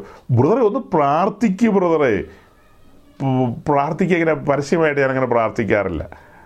പ്രാഗൽഭ്യമില്ല പ്രാഗൽഭ്യമില്ല അഞ്ചുപേരും കടന്നു വന്നെല്ലാമൊക്കെ ചെയ്യും. പക്ഷേ ആറാമനെ സംബന്ധിച്ച് അവൻ പറയുന്നത് എനിക്ക് കൈ വറയ്ക്കുമെന്ന്. ഏത് ആടിനെ ഇറക്കാനായിട്ട് എനിക്ക് കൈ വറയ്ക്കും. അതെങ്ങനെ ശരിയാവും? ഈ മഹാപുരോഹിതൻ്റെ പുത്രന്മാരിൽ പെട്ട ഒരുവനാണ് നീയെങ്കിൽ നിന്നെ പുരോഹിതന്മാരുടെ ലിസ്റ്റിൽ പെടുത്തണമെങ്കിൽ അല്ലെങ്കിൽ ഈ പറഞ്ഞ പോലെ എക്സ് കമ്മ്യൂണിക്കേറ്റ് ചെയ്യേണ്ടി വരും. പൗരോഹിത്യ ലിസ്റ്റിൽ നിന്ന് തന്നെ മാറ്റേണ്ടി വരും. പ്രാഗൽഭ്യമില്ലായ്മ ഇന്ന് വലിയൊരു വിഷയമാണ് സഹോദരങ്ങളെ. പ്രാഗൽഭ്യമില്ലായ്മ പ്രാഗൽഭ്യമില്ലായ്മ നമ്മൾ ആ കൃപാസനത്തിലേക്ക് വരിക എന്നുള്ള വാക്യമൊക്കെ പലവട്ടം എക്സ്പ്ലെയിൻ ചെയ്തിട്ടുള്ളതാണ്. പക്ഷേ അതൊന്നും മനുഷ്യർക്ക് മനസ്സിലാകുന്ന വാക്യങ്ങളല്ല. എത്ര പറഞ്ഞാലും കർത്താവ് വന്നു പോയാൽ പോലും ആളുകൾക്ക് ഇനിയും മനസ്സിലാകുമെന്ന് എനിക്ക് തോന്നുന്നില്ല. അതൊക്കെ എല്ലാവരും വിചാരിച്ചിരിക്കുന്നത് കൃപാസനത്തിലേക്ക് പാത്രന്മാരെയൊക്കെ വിളിക്കുകയാണ്, അവരവിടെ പോയി ഞങ്ങൾക്ക് വേണ്ടി മധ്യസ്ഥ അണയ്ക്കട്ടെ എന്ന്. ആ മധ്യസ്ഥതയുടെ കാര്യം അവിടെ ചെന്ന് ദൈവസന്നിധിയിൽ അപേക്ഷിക്കുന്ന കാര്യമൊക്കെ പറഞ്ഞിരിക്കുന്ന ഓരോ വിശുദ്ധന്മാരോടാണ്, ഓരോ വിശുദ്ധന്മാരോട്, ദൈവമക്കളോടാണ് പറഞ്ഞിരിക്കുന്നത് ധൈര്യത്തോടെ കടന്നു വരാൻ. ധൈര്യത്തോടെ കടന്നു വന്ന് മധ്യസ്ഥ അണയ്ക്കേണ്ട ഉത്തരവാദിത്വം ഓരോ ദൈവമക്കൾക്കുമാണ്. പഴയ നിയമത്തിലെ മധ്യസ്ഥത, ദൈവമേ മതിലിലേക്ക് പോകാൻ പറ്റുന്നില്ലല്ലോ, പഴയ നിയമത്തിൽ കിടന്ന് കറങ്ങുകയാണല്ലോ. എന്നാലും ഒന്നുകൂടെ പറഞ്ഞേക്കാം, പഴയ നിയമത്തിൽ പുരോഹിതന്മാർ ഇസ്രായേലിന് വേണ്ടി മധ്യസ്ഥ അണയ്ക്കുക, ശരിക്കും ഒരു ഇൻറ്റർസെസറിയാണ്. ഇൻസെൻസ് ഓൾട്ടറിൽ അഥവാ ധൂപപീഠത്തിൽ അവരർപ്പിക്കുന്ന ധൂപം എന്ന് പറയുന്നത് ഒരു ഇൻറ്റർസെസറിയാണ്, മധ്യസ്ഥതയാണ്. ആ സെയിം കാര്യം തന്നെ പുതിയ നിയമത്തിലേക്ക് വരുമ്പോൾ പാസ്റ്റർമാരല്ല ചെയ്യുന്നത്. നമ്മൾ നമ്മുടെ രീതി പറഞ്ഞു കഴിഞ്ഞാൽ പാസ്റ്റർമാരല്ല ചെയ്യുന്നത്. പാസ്റ്റർമാരെ പാസ്റ്റർമാർക്ക് പാസ്റ്റർമാരും ബേസിക്കലി അവരും ദൈവമക്കളല്ലേ. പാസ്റ്റർ എന്ന് പറയുന്നത് ഒരു ഉദ്യോഗമാണ്. ആ ഉദ്യോഗത്തിൽ അവർ ചെയ്യേണ്ട കാര്യങ്ങളുണ്ട്. ഏഹ് ഏഹ് പാസ്റ്റർ എന്ന് പറയുന്നൊരു ഉദ്യോഗമാണ്, അതൊരു ഓഫീസാണ്. അതിലൂടെ അവർ ചെയ്യേണ്ട കാര്യങ്ങളുണ്ട്. അത് സഭയെ ഒരുക്കുക എന്നുള്ള കാര്യമാണ്. അല്ലാത്ത കാര്യത്തിൽ ഈ പറഞ്ഞ ആലയവും പൗരോഹിത്യവും ഇത് കണക്ട് ചെയ്ത് നിൽക്കുന്നത് എവിടെയാണ്? ആലയം നമ്മളാണ്, പുരോഹിതൻ നമ്മളാണ്. അതിലെ ഇൻറ്റർസെസറി നടത്താൻ വേറൊരാൾ ഇതിനകത്ത് വന്ന് കയറാൻ പറ്റുമോ? ഇതിൽ മധ്യസ്ഥ പ്രാർത്ഥനയ്ക്ക് ഞാൻ തന്നെയാണ് പൗരോഹിത്യം നടത്തേണ്ടത്.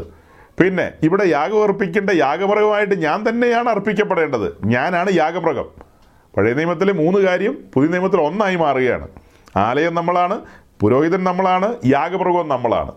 അങ്ങനെ ഇതെല്ലാം ഒരുമിച്ച് സമ്മേളിക്കുകയല്ലേ, ഒരുമിച്ച് സമ്മേളിക്കുകയാണ്. അപ്പോൾ ഈ അഞ്ചുവിധ ശുശ്രൂഷകരും അതിൽപ്പെട്ട പാസ്റ്റർമാരും മറ്റുള്ളവരും ഒക്കെ ഉണ്ടല്ലോ, ബാക്കി നാലുപേരും, അവരുടെ ഉത്തരവാദിത്തം എന്തെന്ന് വെച്ചാൽ സഭ പണിയുക എന്നുള്ളതാണ്. നമ്മുടെ ജീവിതത്തിൽ നമ്മെ പണിയുക എന്നുള്ളതാണ്.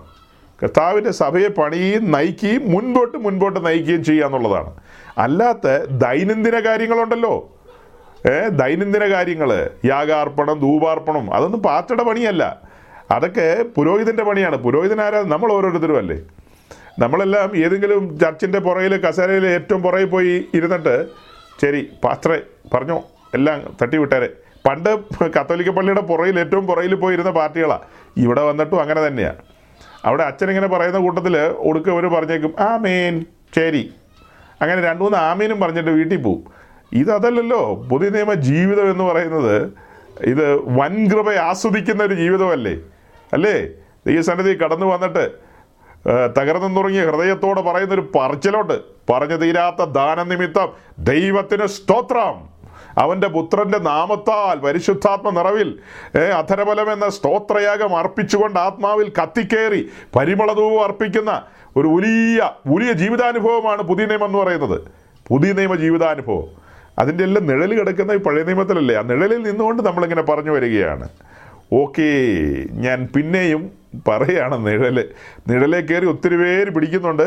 അപ്പോൾ ആ പിടിക്കുന്നവരോടൊക്കെയുള്ള മറുപടിയായി പറഞ്ഞുകൊണ്ടിരിക്കുന്നത്. ഇതിനിടയിൽ ഒരു കാര്യം പറഞ്ഞ് ശ്രദ്ധിച്ചല്ലോ, മറന്നു പോകണ്ട. ഏഹ് പുതിയ നിയമ പുരോഹിതൻ്റെ, പുതിയ നിയമം അല്ല ഏത് കാലത്തുള്ള പുരോഹിതൻ്റെ ആണെങ്കിലും അവൻ്റെ വസ്ത്രം, ഇന്നർ ഗാർമെൻറ്റ്സും ഔട്ടർ ഗാർമെൻറ്റ്സും വെണ്മയുള്ളതായിരിക്കണം, പ്യുവർ വൈറ്റ് ആയിരിക്കണം. എന്ന് പറഞ്ഞാൽ രഹസ്യ ജീവിതവും പരസ്യ ജീവിതവും, നമ്മുടെ ലൈഫ് ദൈവസന്നിധിയിൽ കുറ്റമറ്റതായിരിക്കണം. അപ്പം അങ്ങനെ ആയിരിക്കണമെങ്കിൽ അതാണ് വിഷയം. ഈ വസ്ത്രത്തിൽ കറയും കളങ്കവും ചുളുക്കവും ഒന്നും വരാതിരിക്കണമെങ്കിൽ ഇന്ന് നമ്മൾ കടന്നു പോകാൻ പോകുന്ന വാതിൽ ഏതാണെന്നറിയാവോ? ഇന്ന് നമ്മൾ കടന്നു പോകാൻ പോകുന്ന വാതിൽ നീർവാതിലാണ്. നീർവാതിൽ, വാട്ടർ ഗേറ്റ്. അടുത്ത അടുത്ത വാതിലിൻ്റെ പേരെന്താ? നീർവാതിൽ. നമ്മൾ ഈ പഴയ നിയമ ഭാഗങ്ങളിൽ നിന്നൊക്കെ ഈ പറയുന്ന കാര്യങ്ങളൊക്കെ മനുഷ്യൻ്റെ വിശ്വാസത്തെ തകർത്ത് കളയാനോ പ്രത്യാശ ഹനിക്കാനോ അവരെ പുറകോട്ട് വലിക്കാനോ ഒന്നുമല്ല. അവരെ മുൻപോട്ട് മുൻപോട്ട് നയിക്കാൻ വേണ്ടിയിട്ടാണ് വിശുദ്ധ തിരുവഴുത്തിൻ്റെ ഭാഗങ്ങളായ ഈ കാര്യങ്ങളെല്ലാം എടുത്ത് പുതിയ നിയമ പുരോഹിതന്മാരെ, പുതിയ നിയമത്തിൻ്റെ രാജാക്കന്മാരെ അഭ്യസിപ്പിക്കുന്നത്. ഇതിനകത്തൊരു അഭ്യസനത്തിൻ്റെ വിഷയം ഉദിക്കുന്നുണ്ടല്ലോ, ഇതിനകത്തൊരു അഭ്യസനത്തിൻ്റെ വിഷയം ഉദിക്കുന്നുണ്ട്. അപ്പം പറഞ്ഞു വന്ന് നിർത്തിയ സ്ഥലം നോക്കി, പറഞ്ഞു വന്ന് നിർത്തിയത് പുരോഹിതൻ്റെ വസ്ത്രം, ഇന്നർ ഗാർമെൻറ്റ്സും ഔട്ടർ ഗാർമെൻറ്റ്സും എങ്ങനെയായിരിക്കണം. അതുപോലെ തന്നെ ഈ ഈ സമാഗമന കൂടാരം, നമ്മുടെ കോർ സബ്ജക്റ്റ് സമാഗമന കൂടാരമാണ്. അതങ്ങനെ പെട്ടെന്നൊന്നും നിലയ്ക്കുന്ന വിഷയമൊന്നുമല്ല. അത് ഏതിൽ വേണേലും കയറി വരാം. അപ്പോൾ ഇതിനകത്തുള്ള പല കാര്യങ്ങളും നമ്മൾ നോക്കുമ്പോൾ അതിനകത്ത് വൈറ്റ് അഥവാ ഈ ഈ വൈറ്റ് ലിനന് വലിയ പ്രത്യേകതയുണ്ട്, അല്ലേ? അതിന് ചുറ്റുമുള്ള ഫെൻസിൻ്റെ കാര്യം എന്താ പറഞ്ഞത്? വൈറ്റ് ലിനനാണ്. അതുപോലെ ഈ പ്രാകാരവാതിൽ, പ്രാകാരത്തിനുള്ള മറശ്ശീല, പ്രാകാരവാതിലിൽ കിടക്കുന്ന മറശ്ശീല, ആ മറശ്ശീലയിലും ഈ വെളുത്ത പഞ്ഞിനൂലുണ്ട്. അകത്ത് കൂടാര മറശീലയിൽ അതിലും വെളുത്ത പഞ്ഞിനൂലുണ്ട്. അതും കഴിഞ്ഞ് അകത്തേക്ക് കയറി ചെല്ലുമ്പോൾ തിരശീല, തിരശീലയ്ക്ക് അകത്തും വെളുത്ത പഞ്ഞിനൂലുണ്ട്. അത് കഴിഞ്ഞിട്ട് ഏറ്റവും മുകളിൽ മൂടുശീലകൾ, നാല് മൂടുശീലകൾ. അതിൽ ഏറ്റവും അകത്തുള്ള ഈ ഇന്നർ മൂടുശീല അല്ലല്ലോ, അതിന് ഏറ്റവും അകത്തുള്ള അകത്തുള്ള മൂടുശീല, ആ മൂടുശീല അതിനകത്തും ഈ വൈറ്റ് ലിനൻ ഉണ്ട്, അതായത് വെളുത്ത പഞ്ഞിനൂലുണ്ട് അതിനകത്തും. പിന്നെ ഇതിനകത്ത് പല കാര്യങ്ങളിലും നമ്മൾ നോക്കിക്കഴിഞ്ഞാൽ ഈ പറഞ്ഞ കാര്യങ്ങളുണ്ട്. ഇതെല്ലാം വിശുദ്ധിയുമായി ബന്ധപ്പെട്ട് നിൽക്കുകയാണ്. ഇതെല്ലാം വിശുദ്ധിയുമായി ബന്ധപ്പെട്ട് നിൽക്കുകയാണ്. അപ്പോൾ ഈ പരിശുദ്ധനായ ദൈവവുമായിട്ട് സഹവർത്തിച്ച് മുന്നോട്ട് പോകണമെങ്കിൽ, ഇപ്പോൾ യോഹന്നാൻ പറയുന്നില്ലേ, ഞങ്ങളുടെ കൂട്ടായ്മ എന്ന് പറയുന്നത് പിതൃപുത്ര പരിശുദ്ധാത്മാവാം ത്രിയേക ദൈവത്തോട് കൂട്ടായ്മ ആചരിച്ച് ഈ ഈ ഭൂമിയിൽ മുൻപോട്ട് പോകണമെങ്കിൽ, ശിഷ്ടകാലം മുന്നോട്ട് പോകണമെങ്കിൽ ഈ വൈറ്റ് ലിനനെല്ലാം നമ്മെ ഓർമ്മിപ്പിച്ചുകൊണ്ടിരിക്കും. എന്താ ഓർമ്മിപ്പിച്ചുകൊണ്ടിരിക്കുന്നത്? ഏ വിശുദ്ധിയെക്കുറിച്ച്, ഹോളിനെസ്സിനെ കുറിച്ച് നമ്മളെ ഓർമ്മിപ്പിച്ചുകൊണ്ടിരിക്കും. ഹോളിനെസ്സിനെ കുറിച്ച് നമ്മളെ ഓർമ്മിപ്പിക്കാൻ പല കാര്യങ്ങളും ദൈവം വെച്ചിരിക്കുന്നത്, പല കാര്യങ്ങളും. ഈ പറഞ്ഞ കാര്യങ്ങൾ ഇത് മാത്രമല്ലെന്നേ, എന്തെന്തെല്ലാം കാര്യങ്ങളാണെന്നറിയാമോ. അത് സബ്ജക്റ്റ് വൈസ് ഇങ്ങനെ പഠിച്ച് പഠിച്ച് വരുമ്പോഴാണ്, ധ്യാനിച്ച് വരുമ്പോഴാണ് ഓരോന്നും പുറത്തേക്ക് വരുന്നത്. ഇപ്പം അവർക്ക് ഏഴ് ഉത്സവങ്ങൾ വെച്ചിട്ടുണ്ട്. അതിൽ രണ്ടാമത്തെ ഫീസ്റ്റ് എന്ന് പറയുന്നത് എന്താ? പുളിപ്പില്ലാത്ത അപ്പത്തിൻ്റെ ഉത്സവം. പുളിപ്പില്ലാത്ത അപ്പത്തിൻ്റെ ഉത്സവത്തിലേക്ക് വരുമ്പോൾ അത് ഏഴ് ദിവസമാണ് അവർ നടത്തേണ്ടത്. യഹൂദനെ സംബന്ധിച്ച് ആ ഉത്സവം എന്ന് പറയുന്നത്, ആ പെരുന്നാൾ ഏഴ് ദിവസമാണ്, ഏഴ് ദിവസം. നമ്മെ സംബന്ധിച്ച് ഏഴെന്ന് പറഞ്ഞാൽ അത് പൂർണ്ണതയെ കാണിക്കുന്നു. മുഴുജീവിതവും, നമ്മുടെ മുഴുജീവിതവും ഒരു ഉത്സവമായിരിക്കണം, ഒരു ഫെസ്റ്റിവൽ ആയിരിക്കണം. എങ്ങനെയുള്ളതാ? ഈ പുളിപ്പില്ലാത്ത അപ്പം എന്ന് പറഞ്ഞാൽ വിശുദ്ധിയെ കാണിക്കുന്നു, വിശുദ്ധിയുടെ ഉത്സവമാണത്. നമ്മുടെ ജീവിതം മുഴുവനും ഇങ്ങേയറ്റം മുതൽ അങ്ങേയറ്റം വരെ എന്ന് നാം ക്രൂശിങ്കിൽ അടിയറവ് പറഞ്ഞോ, സമർപ്പിച്ചോ, അവിടെ മുതൽ കാഹളം ധ്വനിക്കുന്നവരെ അല്ലെങ്കിൽ പെട്ടി കയറുന്നവരെ വിശുദ്ധ ജീവിതം നയിക്കണം. അതിന് ദൈവം എന്തെല്ലാം കാര്യങ്ങളാണ് നമ്മുടെ ചുറ്റോട് ചുറ്റും വെച്ചിരിക്കുന്നത്. അതിന് പല കാര്യങ്ങളും നമ്മുടെ ചുറ്റോട് ചുറ്റും വെച്ചിട്ടുണ്ട്. ഈ ഇതെല്ലാം കാണിക്കുന്നത് എന്തായിരിക്കണം? ഇതെല്ലാം നമ്മെ കാണിച്ചുകൊണ്ടിരിക്കുന്നത് ഇങ്ങനെയൊക്കെയാണ് ക്രിസ്തീയ ജീവിതം എന്നുള്ളതാണ്. അപ്പോൾ അത് നമ്മൾ പലരും കാണാത്തതിൻ്റെ കാരണം എന്താണെന്ന് വെച്ചാൽ നീർവാതിലിനെ കുറിച്ചുള്ള പഠനങ്ങളില്ല. നീർവാതിൽ അഥവാ വാട്ടർ ഗേറ്റ്, ഈ വാട്ടർ ഗേറ്റ് കാണിക്കുന്ന ദൈവവചനത്തെയാണ്, ദൈവവചനത്തെ. കഴിഞ്ഞ ആഴ്ച നമ്മൾ പറഞ്ഞെന്താ? ഉറവുവാതിൽ പരിശുദ്ധാത്മാവുമായി ബന്ധപ്പെടുത്തിയാണ് നമ്മൾ സംസാരിച്ചത്. എന്നാൽ ഇന്ന് നീർവാതിലുമായി ബന്ധപ്പെട്ട് നമ്മൾ പറഞ്ഞു വരുന്നത് ദൈവവചനത്തെക്കുറിച്ചിട്ടാണ്, ദൈവവചനത്തെക്കുറിച്ച്. അപ്പോൾ നിങ്ങളുടെ ചിന്തയെ ഞാൻ ആദ്യത്തെ വാതിലിലേക്ക് കൊണ്ടുപോവുകയാണ്. ആദ്യത്തെ വാതിൽ ഏതാ? ആറ്റിൻ വാതിൽ അഥവാ ഷീപ്പ് ഗേറ്റ്. ഒന്നാമത്തെ വാതിൽ എന്ന് പറയുന്നത് ഷീപ്പ് ഗേറ്റ് ആണ്. അതിലൂടെയാണ് വീണ്ടെടുപ്പ്. ഏഹ് നമുക്ക് വേണ്ടി ദൈവകുഞ്ഞാട് അറുക്കപ്പെട്ടു, അവൻ്റെ രക്തത്താൽ നമുക്ക് ശുദ്ധീകരണം വന്നു, അല്ലേ?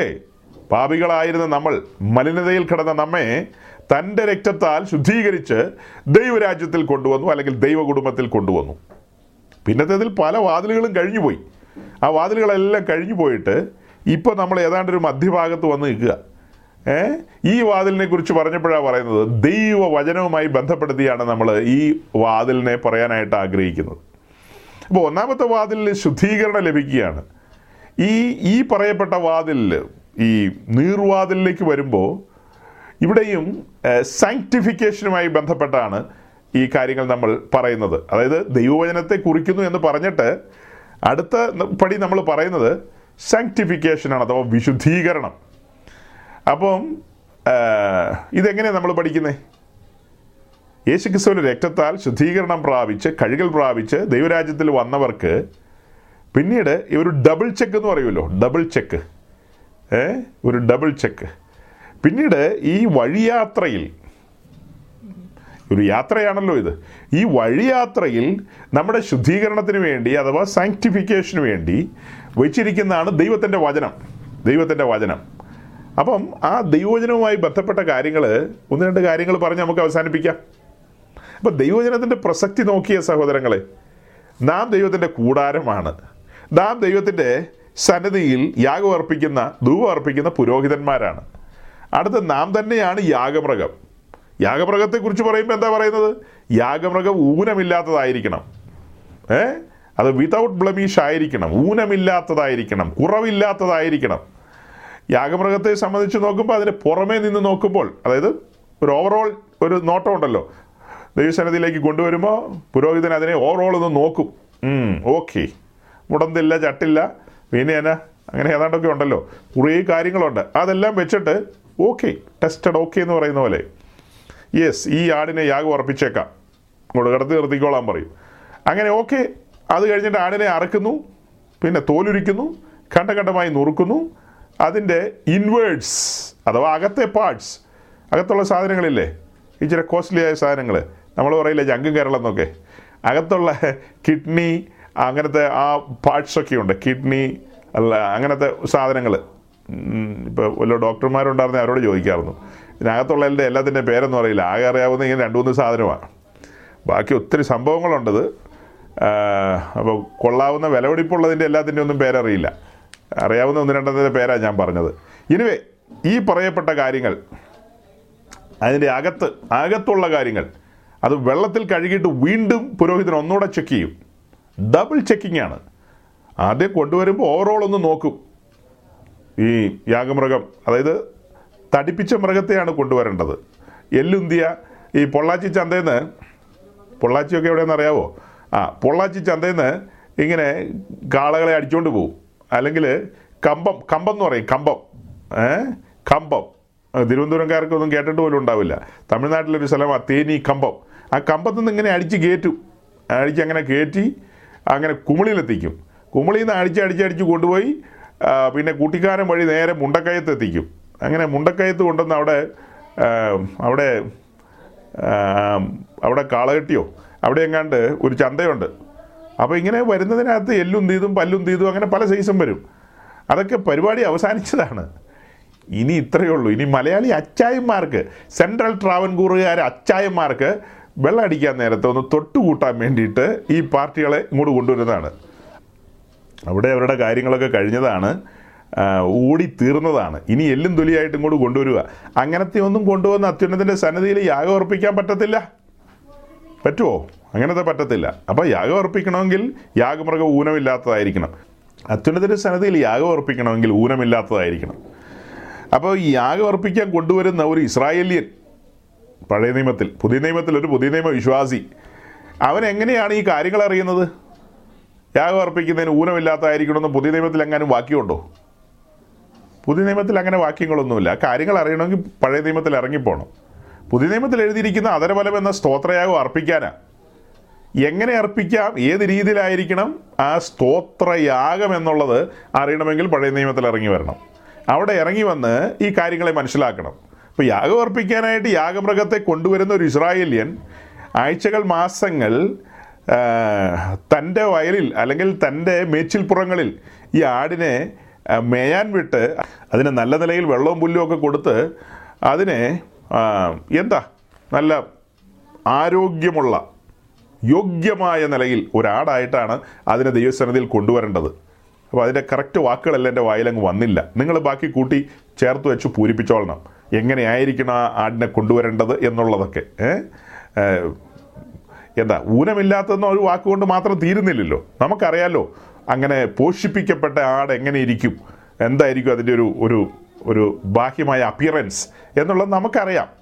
അതിൻ്റെ തിരിച്ചുള്ള ഭാഗമാണ് ഞാൻ പറഞ്ഞത്, എല്ലുന്തി പല്ലുന്തി എന്ന് പറഞ്ഞാൽ അപ്പം തന്നെ നിങ്ങൾ അതിൽ നിന്ന് വായിച്ചെടുത്തു കഴിഞ്ഞു. ഏഹ് അങ്ങനെ ആകരുത്. അപ്പം നാം ദൈവസന്നിധിയിൽ അതരബലം എന്ന സ്തോത്രയാഗം അർപ്പിക്കാൻ വരുമ്പോൾ ദൈവത്തിൻ്റെ വചനമാകുന്ന പുൽപ്പുറങ്ങളിലൂടെ മേഞ്ഞ് മേഞ്ഞ് ദൈവത്തിൻ്റെ നദിയിലിറങ്ങി കുടിച്ച്, അല്ലേ? കഴിഞ്ഞ ആഴ്ചയിലൊക്കെ നദിയുടെ കാര്യമല്ലേ പറഞ്ഞത്. അപ്പോൾ ആ നദിയിലിറങ്ങി കുടിച്ച് അങ്ങനെയൊക്കെ ആയിരിക്കണം നമ്മൾ ദൈവസന്നിധിയിൽ സ്തോത്രയാഗം അർപ്പിക്കാൻ വരേണ്ടത്. ഒരു പുതിയ നിയമ ഭക്തൻ യാഗം അർപ്പിക്കാൻ വരേണ്ടത് അങ്ങനെയാണ്. ശരിക്കും പറഞ്ഞ് ഇങ്ങനെയുള്ള കാര്യങ്ങളെക്കുറിച്ചൊക്കെ ചിന്തിക്കാനും പഠിക്കാനും ഒക്കെ കഴിഞ്ഞത് ഇങ്ങനെ ഈ വിശ്വാസ വഴിയിലേക്ക് വന്നതിന് ശേഷമാണ്. വിശ്വാസ വഴിയിലേക്ക് വന്നതിന് ശേഷമെല്ലാം പഠിച്ചെന്നല്ല, പിന്നീട് ശുശ്രൂഷയ്ക്കൊക്കെ ഇറങ്ങിയതിൻ്റെ പേരിലാണ് ഈ ഇരുപത്തിനാല് മണിക്കൂർ ഈ ബൈബിളും ഒക്കെ ഇങ്ങനെ വെച്ചുകൊണ്ട് പല വേർഷൻസ്, പല ഭാഷയിലുള്ളത് ഇങ്ങനെയൊക്കെ വെച്ച് തട്ടിക്കിഴിച്ചൊക്കെ നോക്കുന്നത് കൊണ്ടാണ് പല കാര്യങ്ങളൊക്കെ ഒന്നും മനസ്സിലായത്. അല്ലാത്ത നിലയിൽ ആ പഴയ സമുദായ അവസ്ഥയിലൂടെ മുന്നോട്ട് പോവുകയാണെങ്കിൽ എൻ്റെ ദൈവമേ, ഞാൻ ഇന്ന് ഈ അറിഞ്ഞതും പഠിച്ചതും ഗ്രഹിച്ചതും പറഞ്ഞതുമായ കാര്യങ്ങളെല്ലാം വെച്ച് നോക്കുമ്പോൾ ആ പണ്ടത്തെ ഒരു ക്രിസ്ത്യാനി ഉണ്ടല്ലോ, നാട്ടുകാർ പറയുന്നൊരു ക്രിസ്ത്യാനി, ഈ എസ് എസ് എൽ സി ബുക്കിലൊരു ക്രിസ്ത്യാനി ഉണ്ടല്ലോ, എൻ്റെ കാര്യമാണ് എൻ്റെ എസ് എസ് എൽ സി ബുക്കിലൊരു ക്രിസ്ത്യാനിയുണ്ട്. ആ ക്രിസ്ത്യാനിക്ക് എന്തറിയാമെന്ന് ചോദിച്ചാൽ അവൻ വട്ടപൂജ്യവാ, എ ബി സി ഡി അറിയില്ല, അത്ര ശൂന്യതയാണ്.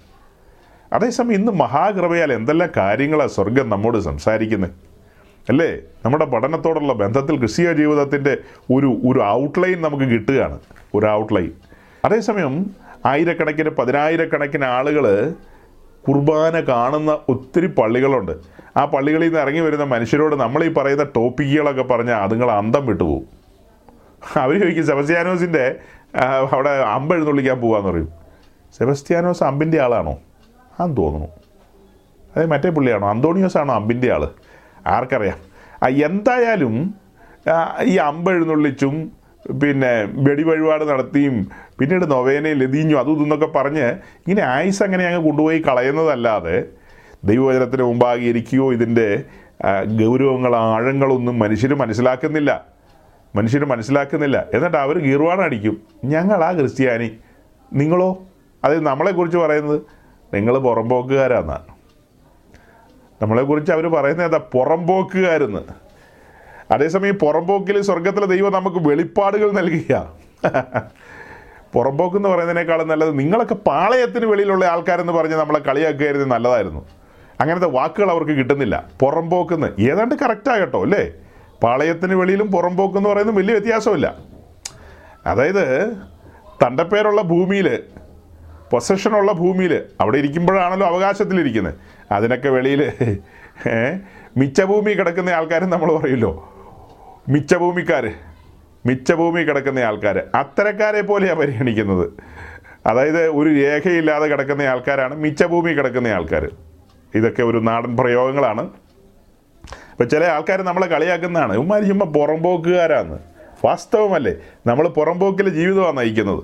പാളയത്തിന് വെളിയിൽ, അതായത് ഈ സാമാന്യജനം വസിക്കുന്ന എലൈറ്റ് ഗ്രൂപ്പ് വസിക്കുന്ന ആ പാളയത്തിൽ, ആ കംഫർട്ട് സോണിലല്ല, പാളയത്തിന് വെളിയിൽ ക്രിസ്തുവിൻ്റെ നിന്ന വഹിച്ചുകൊണ്ട്, കഷ്ടം സഹിച്ചുകൊണ്ട്, പഴികളും ദുഷികളും ഏറ്റുകൊണ്ട് അവൻ്റെ നാമനിമിത്തം സഞ്ചരിക്കുന്ന അവൻ്റെ വിശുദ്ധന്മാരാണ് നാം.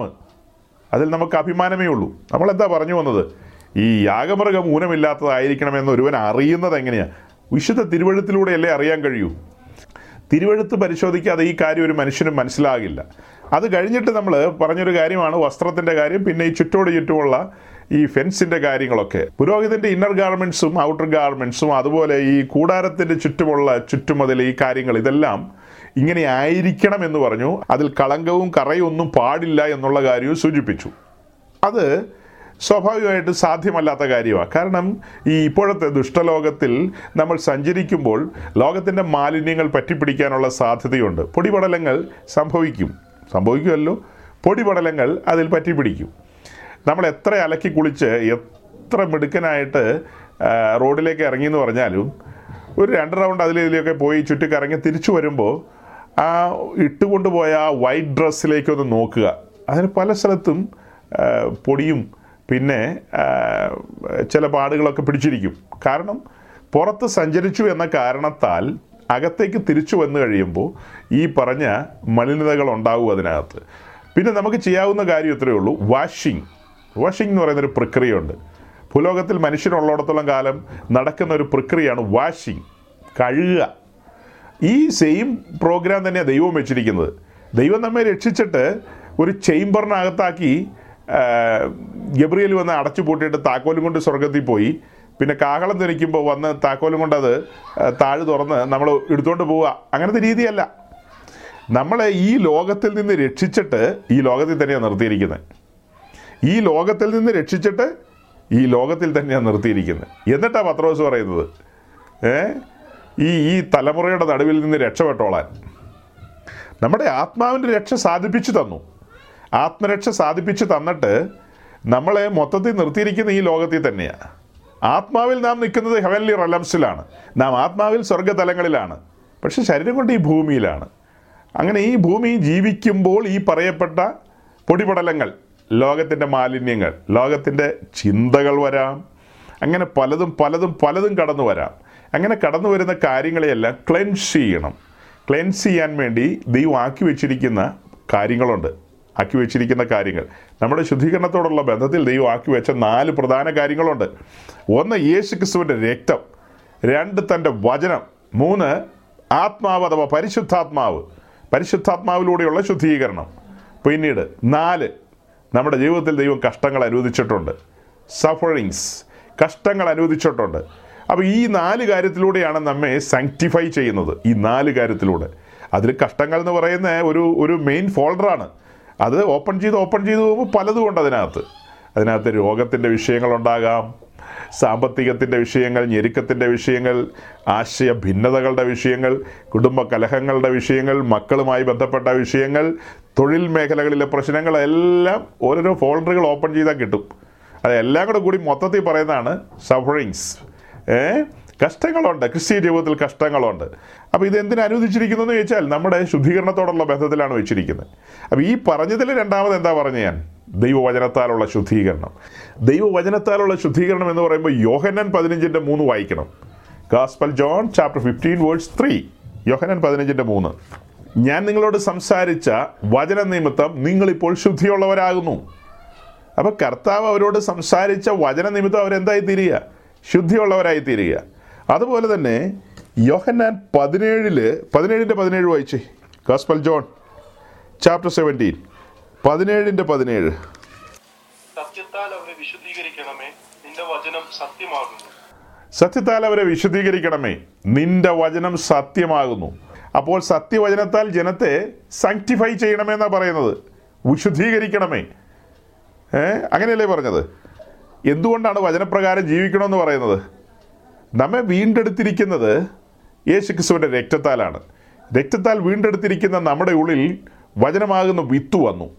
നമ്മെ നിയന്ത്രിച്ച് നടത്തുന്ന പരിശുദ്ധാത്മാവാണ്, പരിശുദ്ധാത്മാവാണ്. അപ്പോൾ തന്നെ വചനം നമ്മുടെ ഉള്ളിൽ വന്നു കഴിഞ്ഞു, വചനമാകുന്ന വിത്ത് നമ്മുടെ ഉള്ളിൽ വന്നു.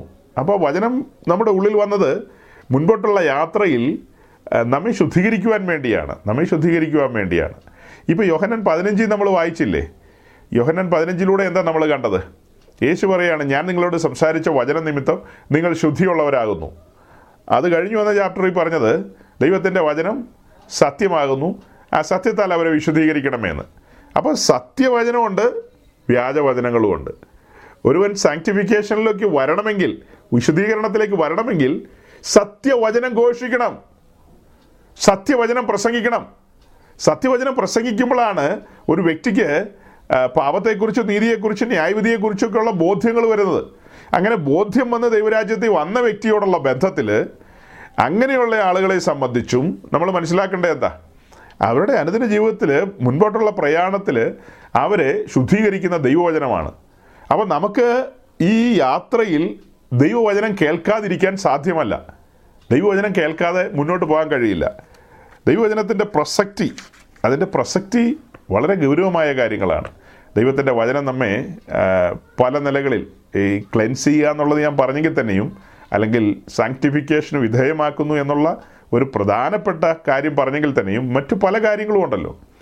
വചനം നമ്മെ അഭ്യസിപ്പിക്കുന്നു, പഠിപ്പിക്കുന്നു, അങ്ങനെ ഒത്തിരി കാര്യങ്ങളുണ്ട്. അങ്ങനെയുള്ള ചില കാര്യങ്ങൾ ഞാൻ പിന്നാലെ പറയാം. അത് പറയുമ്പോൾ രണ്ട് തിമത്തിയോസ് മൂന്നാം അധ്യായത്തിൻ്റെ പതിനാറും പതിനേഴും ആ വാക്യങ്ങളും കൂടി ഒന്ന് വായിച്ചേ. Second Timothy chapter three verse sixteen and seventeen. എല്ലാ ജീവിതത്തും ദൈവശ്വാസിയുമാകയാൽ ദൈവത്തിന്റെ മനുഷ്യൻ സകല സൽപ്രവൃത്തിക്കും വക പ്രാപിച്ച് തികഞ്ഞവനാകേണ്ടതിന് ഉപദേശത്തിനും ശാസനത്തിനും ഗുണീകരണത്തിനും നീതിയിലെ അഭ്യാസത്തിനും പ്രയോജനമുള്ളതാകുന്നു. ഇവിടെ വായിക്കുന്നത് എല്ലാ തിരുവെഴുത്തും ദൈവശ്വാസീയമാണ്, എല്ലാ തിരുവെഴുത്തും. ഇതിനെക്കുറിച്ച് നമ്മൾ രണ്ടാഴ്ച മുമ്പ് മറ്റോ വിശദീകരിച്ചത്.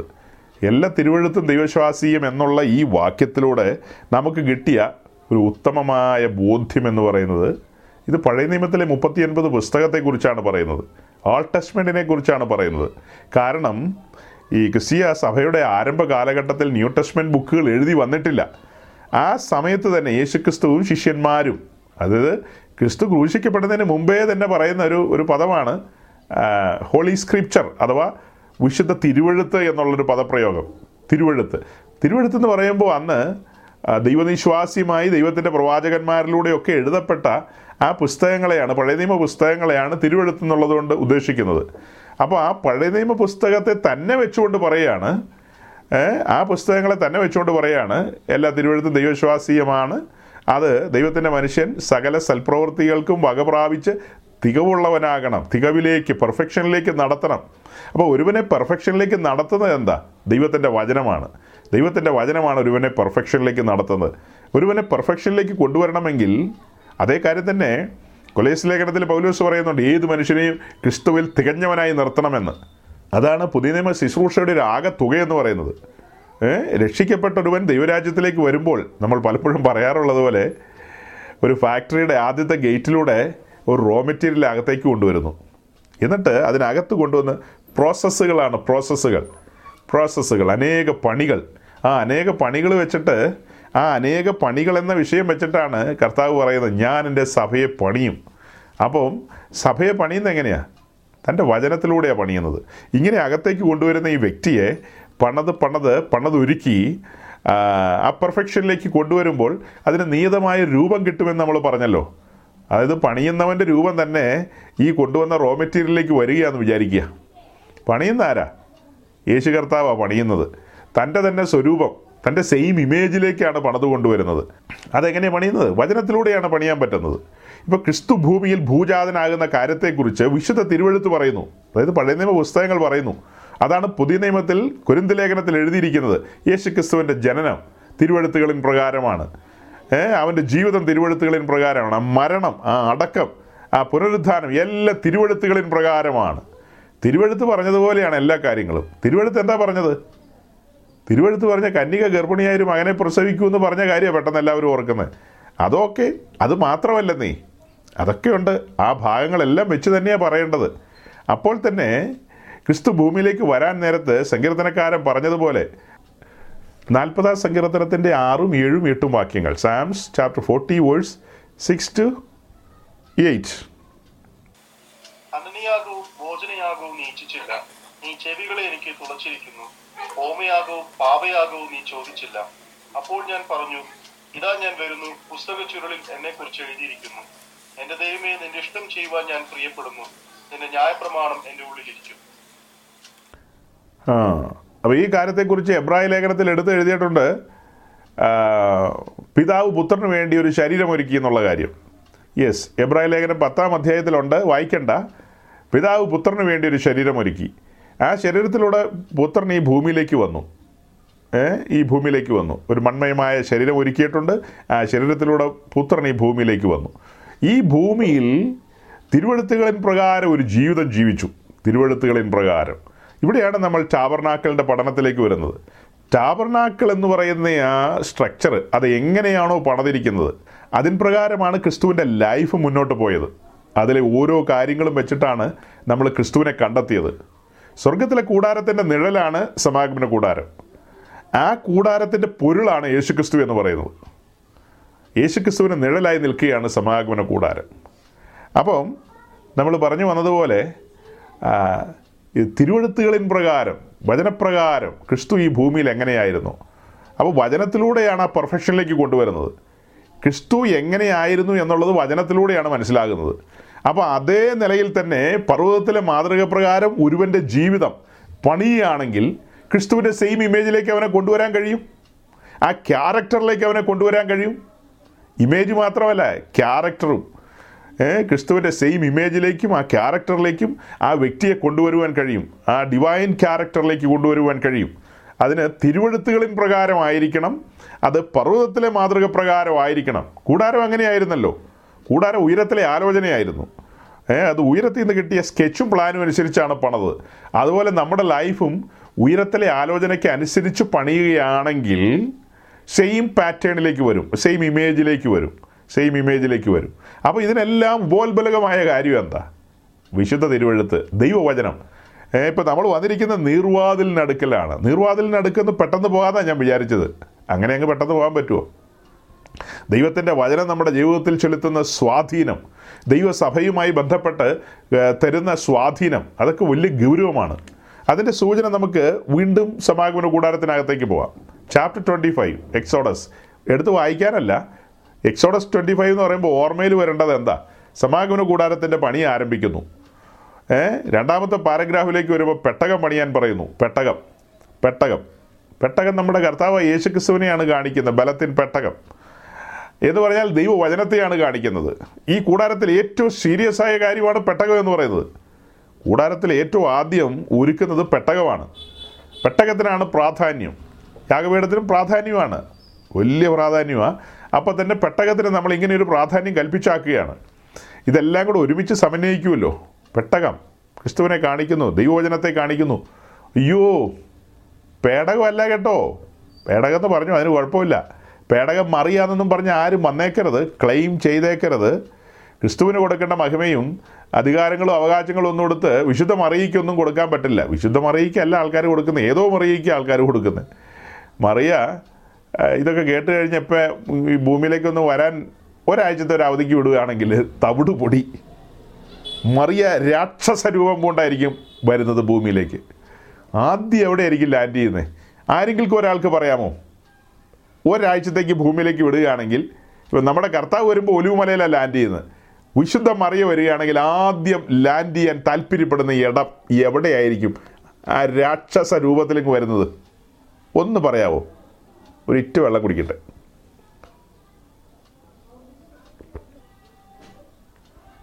എബി, നമ്മൾ രണ്ടുപേരും മാത്രമേ ഉള്ളൂ.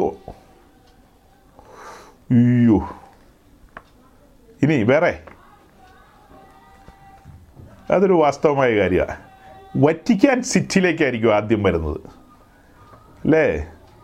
വറ്റിക്കാൻ തവിട് പൊടിയാക്കും അവിടെ വന്ന് ഇറങ്ങിയിട്ട്. അവിടെ വന്ന് ചാട്ടവാറൊക്കെ എടുത്തിട്ട് പത്രോസിൻ്റെ പള്ളിയൊക്കെ അടിച്ച് തകർത്ത് തരിപ്പണമാക്കി. പിന്നെ മറിയയുടെ പള്ളിയും, എടാ ഉവേ, ജീവനുള്ള ദൈവത്തെ ആരാധിക്കടാ, ആരാധിക്ക്. രണ്ടുമൂന്ന് വീഡിയോ ഇപ്പോൾ കാണിക്കേണ്ടതായിരുന്നു.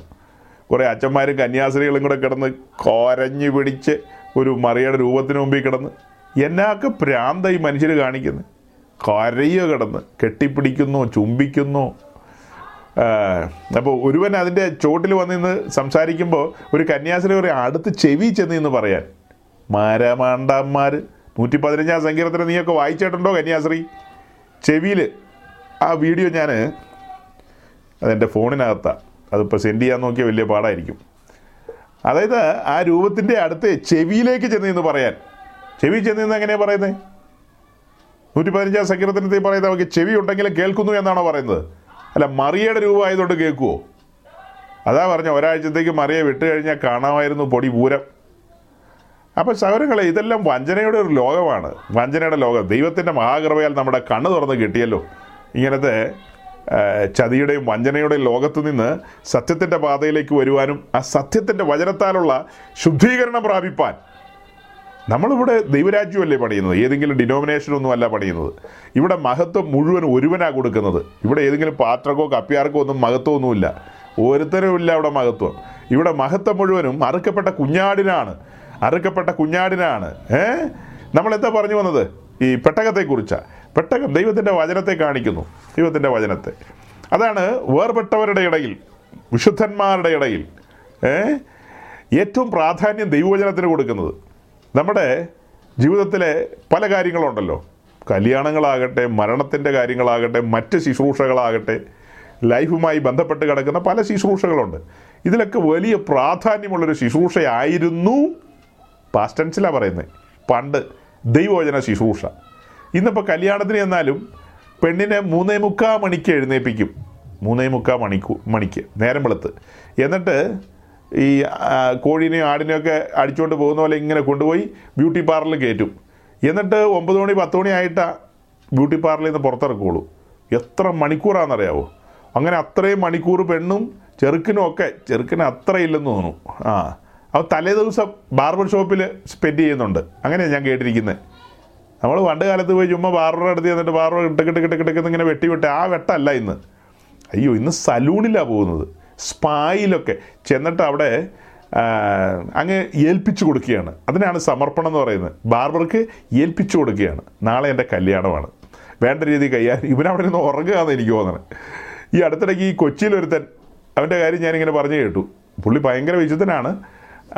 പുള്ളി ഉച്ചയ്ക്ക് രണ്ട് മണിക്കെങ്ങാണ്ട് കയറിയിട്ട് വൈകിട്ട് അവരുടെ പാത്രമൊക്കെ വന്ന് പ്രാർത്ഥനയും കാര്യങ്ങളൊക്കെ നടത്തുകയാണ് ഏഴ് മണിക്ക്. പക്ഷെ പുള്ളി ബാർബർ ഷോപ്പിൽ നിന്ന് ഇറങ്ങിയിട്ടില്ല. രസകരമായ കാര്യമല്ലേ അത്? ഇത് ചിന്തിച്ചു നോക്കി. നാളത്തെ ചെറുക്കൻ ബാർബർ ഷോപ്പിലിരിക്കുന്നു, പാസ്റ്റർ വീട്ടിൽ പ്രാർത്ഥന നടത്തുന്നു. അപ്പോൾ ഇവരും സമയമെടുക്കും. ആട്ടെ, പറഞ്ഞു വരുന്നത് തന്നെ. ഒരു കാലത്ത് വേർപെട്ടവരുടെ ഇടയിൽ പ്രാധാന്യമുള്ളൊരു ശുശ്രൂഷയായിരുന്നു വചന ശുശ്രൂഷ. ഇന്നിപ്പോൾ ഏത് കല്യാണമാകട്ടെ എന്തും ആകട്ടെ, മാക്സിമം ഒരു പതിനഞ്ച് മിനിറ്റ് പറഞ്ഞാലായി, പറഞ്ഞില്ലേലായി. ഏ കുറഞ്ഞതൊരു ഹാഫ് ആൻ അവറെങ്കിലും ദൈവവചനം പറയാം, ഹാഫ് ആൻ അവറെങ്കിലും പറയാം. മൂന്നേ മുക്കാൽ നാല് മണിക്ക് എഴുന്നേൽക്കുന്ന പെണ്ണ് ഒൻപത് മണി പത്ത് മണി വരെ ബ്യൂട്ടി പാർലറിൽ ഇരിക്കുമ്പോൾ ക്ഷമയുള്ളവളാണല്ലോ അവൾ. പിന്നെ അവൾ ക്ഷമയുടെ ആൾ രൂപമെന്നാണ് പറയുന്നത്. ഈ പറഞ്ഞ പെണ്ണിനെ ക്ഷമയുടെ ആൾ രൂപമെന്നാണ് പറയുന്നത്. ഏത് മനുഷ്യനും ബോറടിക്കുക അത്രയും നേരമൊക്കെ കൂത്തിപ്പിടിച്ചിരുന്ന ഭയങ്കര അസ്വസ്ഥത ഉണ്ടാകുന്ന കാര്യമല്ലേ? നമുക്കങ്ങനെ ഇരിക്കാൻ പറ്റുമോ? ഇപ്പം നിങ്ങൾ തന്നെ എന്താ, നിങ്ങൾ ചിലപ്പോൾ എഴുന്നേറ്റ് ഓടി നടക്കുകയായിരിക്കും അവിടെ. എൻ്റെ കാര്യം ഒന്ന് ഓർത്ത് നോക്കി. ഞാനിവിടെ തുടങ്ങിയ സമയം മുതൽ ഒന്നര മണിക്കൂർ രണ്ട് മണിക്കൂറൊക്കെ പ്രസംഗിക്കുന്ന ഈ കുത്തി ഇങ്ങനെ ഇരുന്ന് അങ്ങനെ തന്നെ ഇരുന്ന് പ്രസംഗിക്കുകയല്ലേ? എഴുന്നേറ്റ് പോകാൻ പറ്റുമോ? ഒന്നും പറ്റത്തില്ല. അപ്പോൾ വളരെ ക്ഷമയോടെ സഹനത്തോടെയൊക്കെ ഇരിക്കണം. അപ്പം നമ്മളെക്കാൾ വലിയ സഹനക്കാരികളാണ് ഈ പുള്ളിക്കാരികൾ. പക്ഷെ അവരുടെ മുമ്പിൽ പത്ത് മിനിറ്റ് വചനം പറഞ്ഞു കഴിഞ്ഞാൽ, അല്ലെ കല്യാണമൊക്കെ നടക്കുന്നതിന് ഒരു രണ്ട് മാസം മുമ്പ് നമ്മൾ അവരുടെ ചർച്ചിൽ പോയി എന്ന് വിചാരിച്ചോ, ഈ പറഞ്ഞ നിയുക്ത മണവാട്ടിയുടെ ചർച്ചിൽ എങ്ങാനും വഴിപിഴച്ച് അവിടെ ചെന്ന് കയറി, അവിടെ നമ്മൾ ദൈവവചനം പറയാനായിട്ട് ആരംഭിച്ചു, നമുക്കൊരു അനുവാദം കിട്ടി കുറച്ച് സമയം സംസാരിച്ചോളാൻ. അപ്പോൾ അങ്ങനെ നമ്മൾ പ്രസംഗിച്ച് മുന്നോട്ട് പോകുമ്പോൾ പെങ്കൊച്ചിങ്ങനെ നോക്കുകയാണ് നിയുക്ത മണവാട്ടി. അടുത്ത മാസം കല്യാണം നടക്കാനുള്ള പാസ്റ്റർ എന്താ നീട്ടുന്നത്? എന്താ നിർത്തിയാൽ നിർത്താൻ പറ്റില്ലേ? ഇത്രയും നീട്ടിക്കൊണ്ട് പോകണോ? ഇത്രയും പ്രസംഗിക്കണോ? ഇന്നർ ഗാർമെൻറ്റ്സും ഔട്ടർ ഗാർമെൻറ്റ്സും ഏതെങ്കിലും ഒരു ഗാർമെൻറ്റ് പോരെ? എല്ലാത്തിൻ്റെയും കൂടെ കയറി പറയണോ? നേരത്തെ കാലത്തെ അങ്ങ് നിർത്തി ഉപദേശി എന്നുള്ളൊരു നോട്ടമാണ് അങ്ങനെ നോക്കുന്ന ആ നോട്ടം. പക്ഷേ ഈ ബ്യൂട്ടി പാർലറിൽ പോയി ഇത്രയും മണിക്കൂർ ഇരിക്കാൻ കണ്ടില്ലേ? ഹമാസ് വന്ന് മറ്റവൻ്റെ കർണക്കുട്ടിക്കിട്ട് അടിച്ചിട്ട് പോയത്. ഇതിനെക്കുറിച്ചൊരു പ്രസംഗം ഞാൻ ഇനി ചെയ്യുന്നുണ്ട് അടുത്ത ദിവസം. ഓർക്കാപ്പുറത്ത് ഹമാസ് വന്ന് അടിച്ച അടി. അതുപോലെ തന്നെയാണ് സർവായുധ വർഗം ധരിക്കാൻ പറഞ്ഞ പെന്തിക്കോസുകാരൻ. അവൻ്റെ കയ്യിൽ സർവായുധ വർഗം പോയിട്ടൊരു മുട്ടതൂജി പോലും കയ്യിലില്ല, തേരാപ്പാര നടക്കുക. ആടി എപ്പം കിട്ടിയെന്ന് ചോദിച്ചാൽ മതി. ആടി ആടി ഓരോരുത്തരുടെയൊക്കെ ജീവിതത്തിൽ കിട്ടുന്ന അടികൾ ഭയങ്കര അടികളാണ് കിട്ടുന്നത്. എല്ലാം ഹമാസാണ്, ഹമാസാണ്. ഈ ഫെൻസൊക്കെ തകരുകയാന്നേ, ഫെൻസൊക്കെ തക ഇനി ഫെൻസ് ഉണ്ടെന്ന് പറഞ്ഞിട്ട് കാര്യമില്ല. അവൻ ഇങ്ങനൊരു സൂത്രത്തെ കയറി ഇങ്ങനെ പറന്നു വന്ന് ഇപ്പറേ ഇറങ്ങിയത് കണ്ടോ നിങ്ങൾ? ആ അതേതോ പഴയ ബജാജ് സ്കൂട്ടറിൻ്റെയോ അല്ലെങ്കിൽ ജാവ ബൈക്കിൻ്റെ എഞ്ചിനോ ഏതാണ്ടൊക്കെ വെച്ച് പിടിപ്പിച്ച് വെള്ളം അടിക്കുന്ന മോട്ടറിൻ്റെയാന്ന് എനിക്ക് തോന്നണത്. അത് ഏതാണ്ടൊരു പമ്പരം പോലെ ഒരു സാധനത്തിൽ കാറങ്ങി വന്ന് എന്നെ അടി അടിച്ച് കളഞ്ഞത്, ഭയങ്കര അടി അടിച്ച് കളഞ്ഞത്, അടിച്ച് തകർത്ത് കളഞ്ഞു. അതിനൊരു വാക്യമുണ്ട് കേട്ടോ, വിഷയത്തിലേക്ക് തിരിച്ചു വന്നോളാം. ആ വാക്യം ഒന്ന് വായിച്ചേക്കാം. വിലാപങ്ങളുടെ പുസ്തകം നാലാം അധ്യായം അതിൻ്റെ പന്ത്രണ്ടാം വാക്യം, പന്ത്രണ്ട് പതിമൂന്നും വായിക്കാലോ. വൈരിയും ശത്രുവും യെരൂശലേമിന്റെ വാതിലുകൾക്കകത്ത് കടക്കുമെന്ന് ഭൂരാജാക്കന്മാരും പ്രവാസികളാരും വിശ്വസിച്ചിരുന്നില്ല. അതിന് നടുവിൽ നീതിമാന്മാരുടെ രക്തം ചൊരിഞ്ഞിട്ടുള്ള പ്രവാചകന്മാരുടെ പാപങ്ങളും പുരോഹിതന്മാരുടെ അകൃത്യങ്ങളും ഹേതുവായി. വൈരിയും ശത്രുവും യെരൂശലേമിന്റെ വാതിലുകൾക്കകത്ത് കടക്കുമെന്ന് ഭൂരാജാക്കന്മാരും ഭൂവാസികൾ ആരും വിശ്വസിച്ചിരുന്നില്ല. ദാവീദിൻ്റെ മകൻ ശിലോമോൻ പണിത ആലയം, അതിൻ്റെ ചുറ്റുമതിലുകൾ അത്ര ബലവത്ത. ഇതിനകത്ത് ഭൂരാജാക്കന്മാർ സോറി ഇതിനകത്ത് ശത്രുവും വൈരിയും കടക്കുമെന്നൊരു മനുഷ്യക്കുഞ്ഞ് വിചാരിച്ചില്ല. അതായിരുന്നു അവരുടെയും അഹങ്കാരം, അതായിരുന്നു അവരുടെയും ചിന്താഗതി. അവിടേക്കാണ് നെബുക്കദിനേസ്വർ കടന്നു വന്നത്. അതിൻ്റെ സൂചനയാണിത്. വിലാപങ്ങൾ എഴുതിയത് യിരെമ്യാവെന്നാണ് നമ്മൾ വിശ്വസിക്കുന്നത്, പരക്കെ അങ്ങനെ വിശ്വസിക്കുന്നു. ഇനി പുതിയ പണ്ഡിതന്മാരെന്തെങ്കിലും പറയുമെന്ന് എനിക്കറിയില്ല. അപ്പം ഈ പ്രവാസത്തിലേക്ക് പോയ ജനത്തോടുള്ള ബന്ധത്തിൽ യിരെമ്യാവ് വിലാപത്തോടെ എഴുതുന്ന കാര്യങ്ങളാണ് ഇതിനകത്തുള്ള കാര്യങ്ങളൊക്കെ. അപ്പോൾ ഒന്ന് ഓർത്തു നോക്കി. വൈരിയും ശത്രുവും യെരൂശലേമിൻ്റെ മതിലുകൾക്കകത്ത് കടക്കുമെന്ന് ഭൂരാജാക്കന്മാരും ഒരു രാജാവും വിചാരിച്ചില്ലെന്ന്. ചുറ്റുപാടുമുള്ള രാജാക്കന്മാർ പോലും എന്നാ വിചാരിക്കുന്നത്? വളരെ സ്ട്രോങ് ആണെന്നുള്ളതാണ്. ഇത് പിന്നീട് ചരിത്രത്തിൽ ചരിത്രത്തിൽ സംഭവിക്കും. ആ ഒരു ഇൻസിഡൻറ്റിന് വേണ്ടി മാത്രമല്ല ഇത് എഴുതി വെച്ചിരിക്കുന്നത്. ആ ഒരു ഇൻസിഡൻറ്റിന് വേണ്ടി മാത്രമല്ല, ഇത് പിൽക്കാലത്തും ഒക്കെ സംഭവിക്കാം. സെയിം ഈ വാക്യമാണ് കഴിഞ്ഞ ഒക്ടോബർ ഏഴാം തീയതി നമ്മുടെ കണ്ണിൻ്റെ മുമ്പിൽ സംഭവിച്ചത്. കണ്ണിൻ്റെ മുമ്പിൽ nineteen seventy three October sixth. ഇപ്പോൾ ഒക്ടോബർ സെവൻ ആണെങ്കിൽ സെവൻറ്റി ത്രീയിലെ ഒക്ടോബർ സിക്സ് എന്ന് പറഞ്ഞാൽ യോം കിപ്പൂർ വാറാണ്. യോം കിപ്പൂർ വാർ, അവരുടെ ആ പ്രധാന ദിവസം ഉണ്ടല്ലോ, അറ്റോൺമെൻറ്റ് ഡേയിൽ ഇസ്രായേൽ മുഴുവനും സ്തബ്ധമായിരിക്കുന്നൊരു ദിവസം. അന്ന് പാപപരിഹാരത്തോടുള്ള ബന്ധത്തിൽ ദൈവസന്നിധിയിൽ ആത്മതപനവും ഉപവാസവും പ്രാർത്ഥനയും ഒക്കെ ആയിട്ട് യഹൂദൻ കാത്തിരിക്കുന്ന ദിവസമാണ്. അന്നേ ദിവസമാണ് ഈജിപ്തും സിറിയയും കൂടി ഇസ്രായേലിനെ അടിക്കാനായിട്ട് വന്നത്. യോം കിപ്പൂർ വാർ എന്ന് പറഞ്ഞാൽ ഇസ്രായേലിൻ്റെ ചരിത്രത്തിലെ ഏറ്റവും നാണം കെട്ടുപോയ നിമിഷങ്ങളാണ് അതിൻ്റെ തുടക്കം എന്ന് പറയുന്നത്. അത് ചരിത്രത്തിൽ മുഴുവനും നമ്മൾ കേട്ടിട്ടുള്ള കാര്യമാണ്. പരാജയത്തിൻ്റെ കയ്പുനീര് കുടിച്ച യുദ്ധമാണ്. അതിന് പറയുന്നതാണ് over confidence. Over confidence Israel ഒരിക്കലും വിചാരിച്ചില്ല. ഇതിന് മുൻപുള്ള യുദ്ധങ്ങളിൽ forty eight fifty six sixty seven ഇങ്ങനെയുള്ള ഈ യുദ്ധങ്ങളിലെല്ലാം പരാജയപ്പെട്ടു പോയ അറബികൾ ഇനി ജീവനുണ്ടെങ്കിൽ ഇസ്രായേലിനോട് മുട്ടാൻ വരില്ലെന്നാണ് ഇവർ ധരിച്ചത്. ഇൻ്റലിജൻസ് റിപ്പോർട്ടുകളുണ്ട്, ഇൻ്റലിജൻസ് റിപ്പോർട്ടുകൾ. ആ റിപ്പോർട്ടുകൾ പോലും ഇവർ തള്ളിക്കളഞ്ഞു. ആ റിപ്പോർട്ടുകൾ ഈ യുദ്ധം നടക്കുന്നതിൻ്റെ രണ്ട് ദിവസം മുമ്പ് തൊട്ടടുത്തുള്ള രാജ്യത്തിൻ്റെ രാജാവായ അബ്ദുള്ള അബ്ദുള്ളയാന്ന് തോന്നുന്നു, അതായത് ജോർദാൻ്റെ രാജാവ് നേരിട്ട് ഒരു മനുഷ്യനറിയാതെ ഇവിടെ വന്ന് ടെല്ലവീവിൽ വന്ന് ഈ ഇവിടുത്തെ ഉത്തരവാദിത്തപ്പെട്ട ആളുകളോട്, അന്ന് ഗോൾഡ മേയറാണ് ഭരിക്കുന്നത്, ഗോൾഡ മേയറോടും പിന്നെ അവരുടെ ഡിഫൻസ് മിനിസ്റ്റർ എന്ന് പറയുന്ന മോശ ദയാൻ ഒറ്റക്കണ്ണൻ അയാളൊക്കെ ഉള്ള സമയം. അപ്പം ഇവരോടൊക്കെ വന്ന് അയാൾ ഒരു ഒരു സ്പൈവർക്ക് പോലെ ഒരു ഒരു രാജ്യത്തിൻ്റെ തലവൻ വരുന്നു വന്ന് പറഞ്ഞതാണ്. എന്നിട്ട് ഇവർ കൂട്ടാക്കിയില്ല. അത്ര ഭയങ്കര കോൺഫിഡൻസ് ആയിരുന്നു. പക്ഷേ അടി എന്ന് പറഞ്ഞാണല്ലോ, മുപ്പത്തിരണ്ട് പല്ലിലൊരു പന്ത്രണ്ട് പല്ലെങ്കിലും താഴെ പോകുന്ന രീതിയിലുള്ള അടിയാണ് ഇസ്രായേലിന് കിട്ടിയത്. പഴയ ചരിത്രം ഓർത്തു നോക്കി. ഹായ് പട്ടണം, ഹായ് പട്ടണം, ഓവർ കോൺഫിഡൻസ്, ഹായ് പട്ടണം അടിച്ച് താഴെ ഇട്ടു. അന്ന് മൂവായിരം ആ പട്ടു പോയത്. അതുപോലെ യോം കിപ്പൂർ വാറിലും എത്ര ആയിരങ്ങളാണ് മരിച്ചതെന്നറിയാമോ ഇസ്രായേലിൽ? സെയിം അത് കഴിഞ്ഞിട്ട് പിന്നെ സംഭവിക്കുന്നതാണ് two thousand twenty three October seventh. അത് ഒക്ടോബർ സിക്സ്ത് ആണെങ്കിൽ ഇവർക്കത് ആചരിക്കാൻ എളുപ്പമാണ്. ആറും ഏഴും എളുപ്പമാണ്. ഒക്ടോബർ സെവൻ എന്താ അന്നേരം സംഭവിച്ചത്? അത്യാധുനിക ടെക്നോളജി, ചുറ്റോട് ചുറ്റും ഫെൻസ്, സെൻസറുകൾ, ഓ സെൻസറുകൾ, പിന്നെ ഭയങ്കര സെൻസറുകളാണ്. കാക്കായ്ക്ക് ഒരു സെൻസറും ബാധകമല്ല. അപ്പം പൊങ്ങിച്ചാടി ഇടുത്തി ചാടി ഇപ്പുറം വന്ന് നിൻ്റെ കാരണം കുറ്റിക്കെട്ട് അടിച്ചിട്ട് പോവും. ഈ സെയിം കാര്യം തന്നെയാണ് ബന്ധിക്കോസുകാരൻ കേൾക്കേണ്ടത്. എഫേസ്യ ലേഖനം ആറാം അധ്യായം വെച്ച് സർവായുധ വർഗമില്ലാത്ത അവനെ എനിക്ക് നിലം പരിശാക്കും. നീയും നിൻ്റെ മോളും നിൻ്റെ മോനും ഒക്കെ നേരം വെളുത്ത് മൂന്ന് മണിക്ക് ബ്യൂട്ടി പാർലറിൽ എവിടെ വേണേലും പോയിരുന്നോ, കുഴപ്പമില്ല. ഇതിനെ അടിച്ച് തീർക്കാൻ എന്നായിരിക്കുന്നത്. വൈരി ശത്രു എന്നേ അകത്ത് കയറിക്കഴിഞ്ഞു എന്ന് പറഞ്ഞാൽ ഇന്നത്തെ പെന്റിക്കോസിനകത്ത് വൈരി ശത്രുവും കയറിക്കഴിഞ്ഞു. രണ്ട്, പെന്റിക്കോസുകാരൻ്റെ കുടുംബത്തിൽ കയറിക്കഴിഞ്ഞു. മൂന്ന്, വ്യക്തിപരമായി പേഴ്സണൽ ലൈഫിൽ കയറിക്കഴിഞ്ഞു. സർവായുധ വർഗമുള്ള അപൂർവത്തിൽ അപൂർവ ആളുകളാണ് അതിനെയൊക്കെ റെസിസ്റ്റ് ചെയ്ത് നിൽക്കുന്നത് റെസിസ്റ്റ് ചെയ്ത് നിൽക്കുന്നത് നമ്മൾ സമാഗമന കൂടാരത്തിൻ്റെ പഠനത്തോടുള്ള ബന്ധത്തിൽ ചുറ്റോട് ചുറ്റും നാൽപ്പത്തിയെട്ട് പലക, ഫോർട്ടി എയ്റ്റ് ബോർഡ്സ്, നാൽപ്പത്തിയെട്ട് പലക ഇരിക്കുന്ന കാര്യം പറഞ്ഞു. അന്ന് എന്താ പറഞ്ഞത്? വെളിയിൽ നിന്നൊരു കാറ്റ് പോലും ഇതിനകത്തേക്ക് കടക്കില്ല. ഉപദേശത്തിൻ്റെ ഒരു കാറ്റും, അതായത് ഓരോരോ ഉപദേശങ്ങളുണ്ടല്ലോ, അങ്ങനത്തെ ഒരു കാറ്റും ഇതിനകത്തേക്ക് കടക്കില്ല. നാൽപ്പത്തിയെട്ട് പലക ജോയിനായിട്ട് നിൽക്കുകയാണ്, ചേർന്ന് ചേർന്ന് പറ്റിച്ചേർന്ന് നിൽക്കുകയാണ് പറ്റിച്ചേർന്ന് നിൽക്കുകയാണ് അങ്ങനെ നിൽക്കുന്നതിനകത്തേക്ക് ഒരു കാറ്റും കിടക്കില്ല, ഒരു വെളിച്ചവും കിടക്കില്ല. വെളിയിൽ നിന്ന് ഒരു സംഭവം അകത്തേക്ക് വരില്ല, യാതൊന്നും അകത്തേക്ക് വരില്ല. അത്ര സ്ട്രോങ് ആയിട്ടാണ് അത് നിൽക്കുന്നത്. അപ്പോൾ ഈ പറഞ്ഞതിൻ്റെയൊക്കെ സാരം എന്താ? പെട്ടെന്ന് ഈ ഒരു വാക്യം കിട്ടിയതുകൊണ്ട് ഒരു എക്സ്പ്ലനേഷനായി തരുന്നത്, ഒരു വിശദീകരണമാണ് തരുന്നത്. ഇതെല്ലാം ദൈവവചനത്തിൽ നിന്നാണ് പറയുന്നത്, ദൈവവചനത്തിൽ നിന്ന്. സൗരങ്ങളെ നാം ബലപ്പെടാനും നാം ശക്തി പ്രാപിക്കാനും വേണ്ടി ഈ യാത്രയിൽ ദൈവം നമുക്ക് തൻ്റെ വചനം തുറന്നു തരികയാണ് വചനം തുറന്നു തരികയാണ് വചനത്തിലൂടെ അല്ലാതെ നമുക്ക് ശക്തരാകാൻ കഴിയില്ല. നമ്മുടെ അകത്തെ മനുഷ്യനെ തൃപ്തിപ്പെടുത്താൻ കഴിയുന്നത് ദൈവവചനത്തിന് മാത്രമാണ്. അകത്തെ മനുഷ്യൻ്റെ ഭക്ഷണം എന്ന് പറയുന്നത് ദൈവവചനമാണ്. അല്ലാതെ കെട്ടുകഥയും മുത്തച്ചിക്കഥയൊന്നും പറഞ്ഞാൽ അകത്തെ മനുഷ്യന് ബലം കിട്ടില്ല. അവൻ വളഞ്ഞു കുത്തിയിരിക്കും. ഏഹ് അവൻ കരുത്തുറ്റവനായിട്ട് ബലവാനായിട്ട് ശക്തനായി തീരണമെങ്കിൽ സത്യവചനം പ്രസംഗിക്കണം.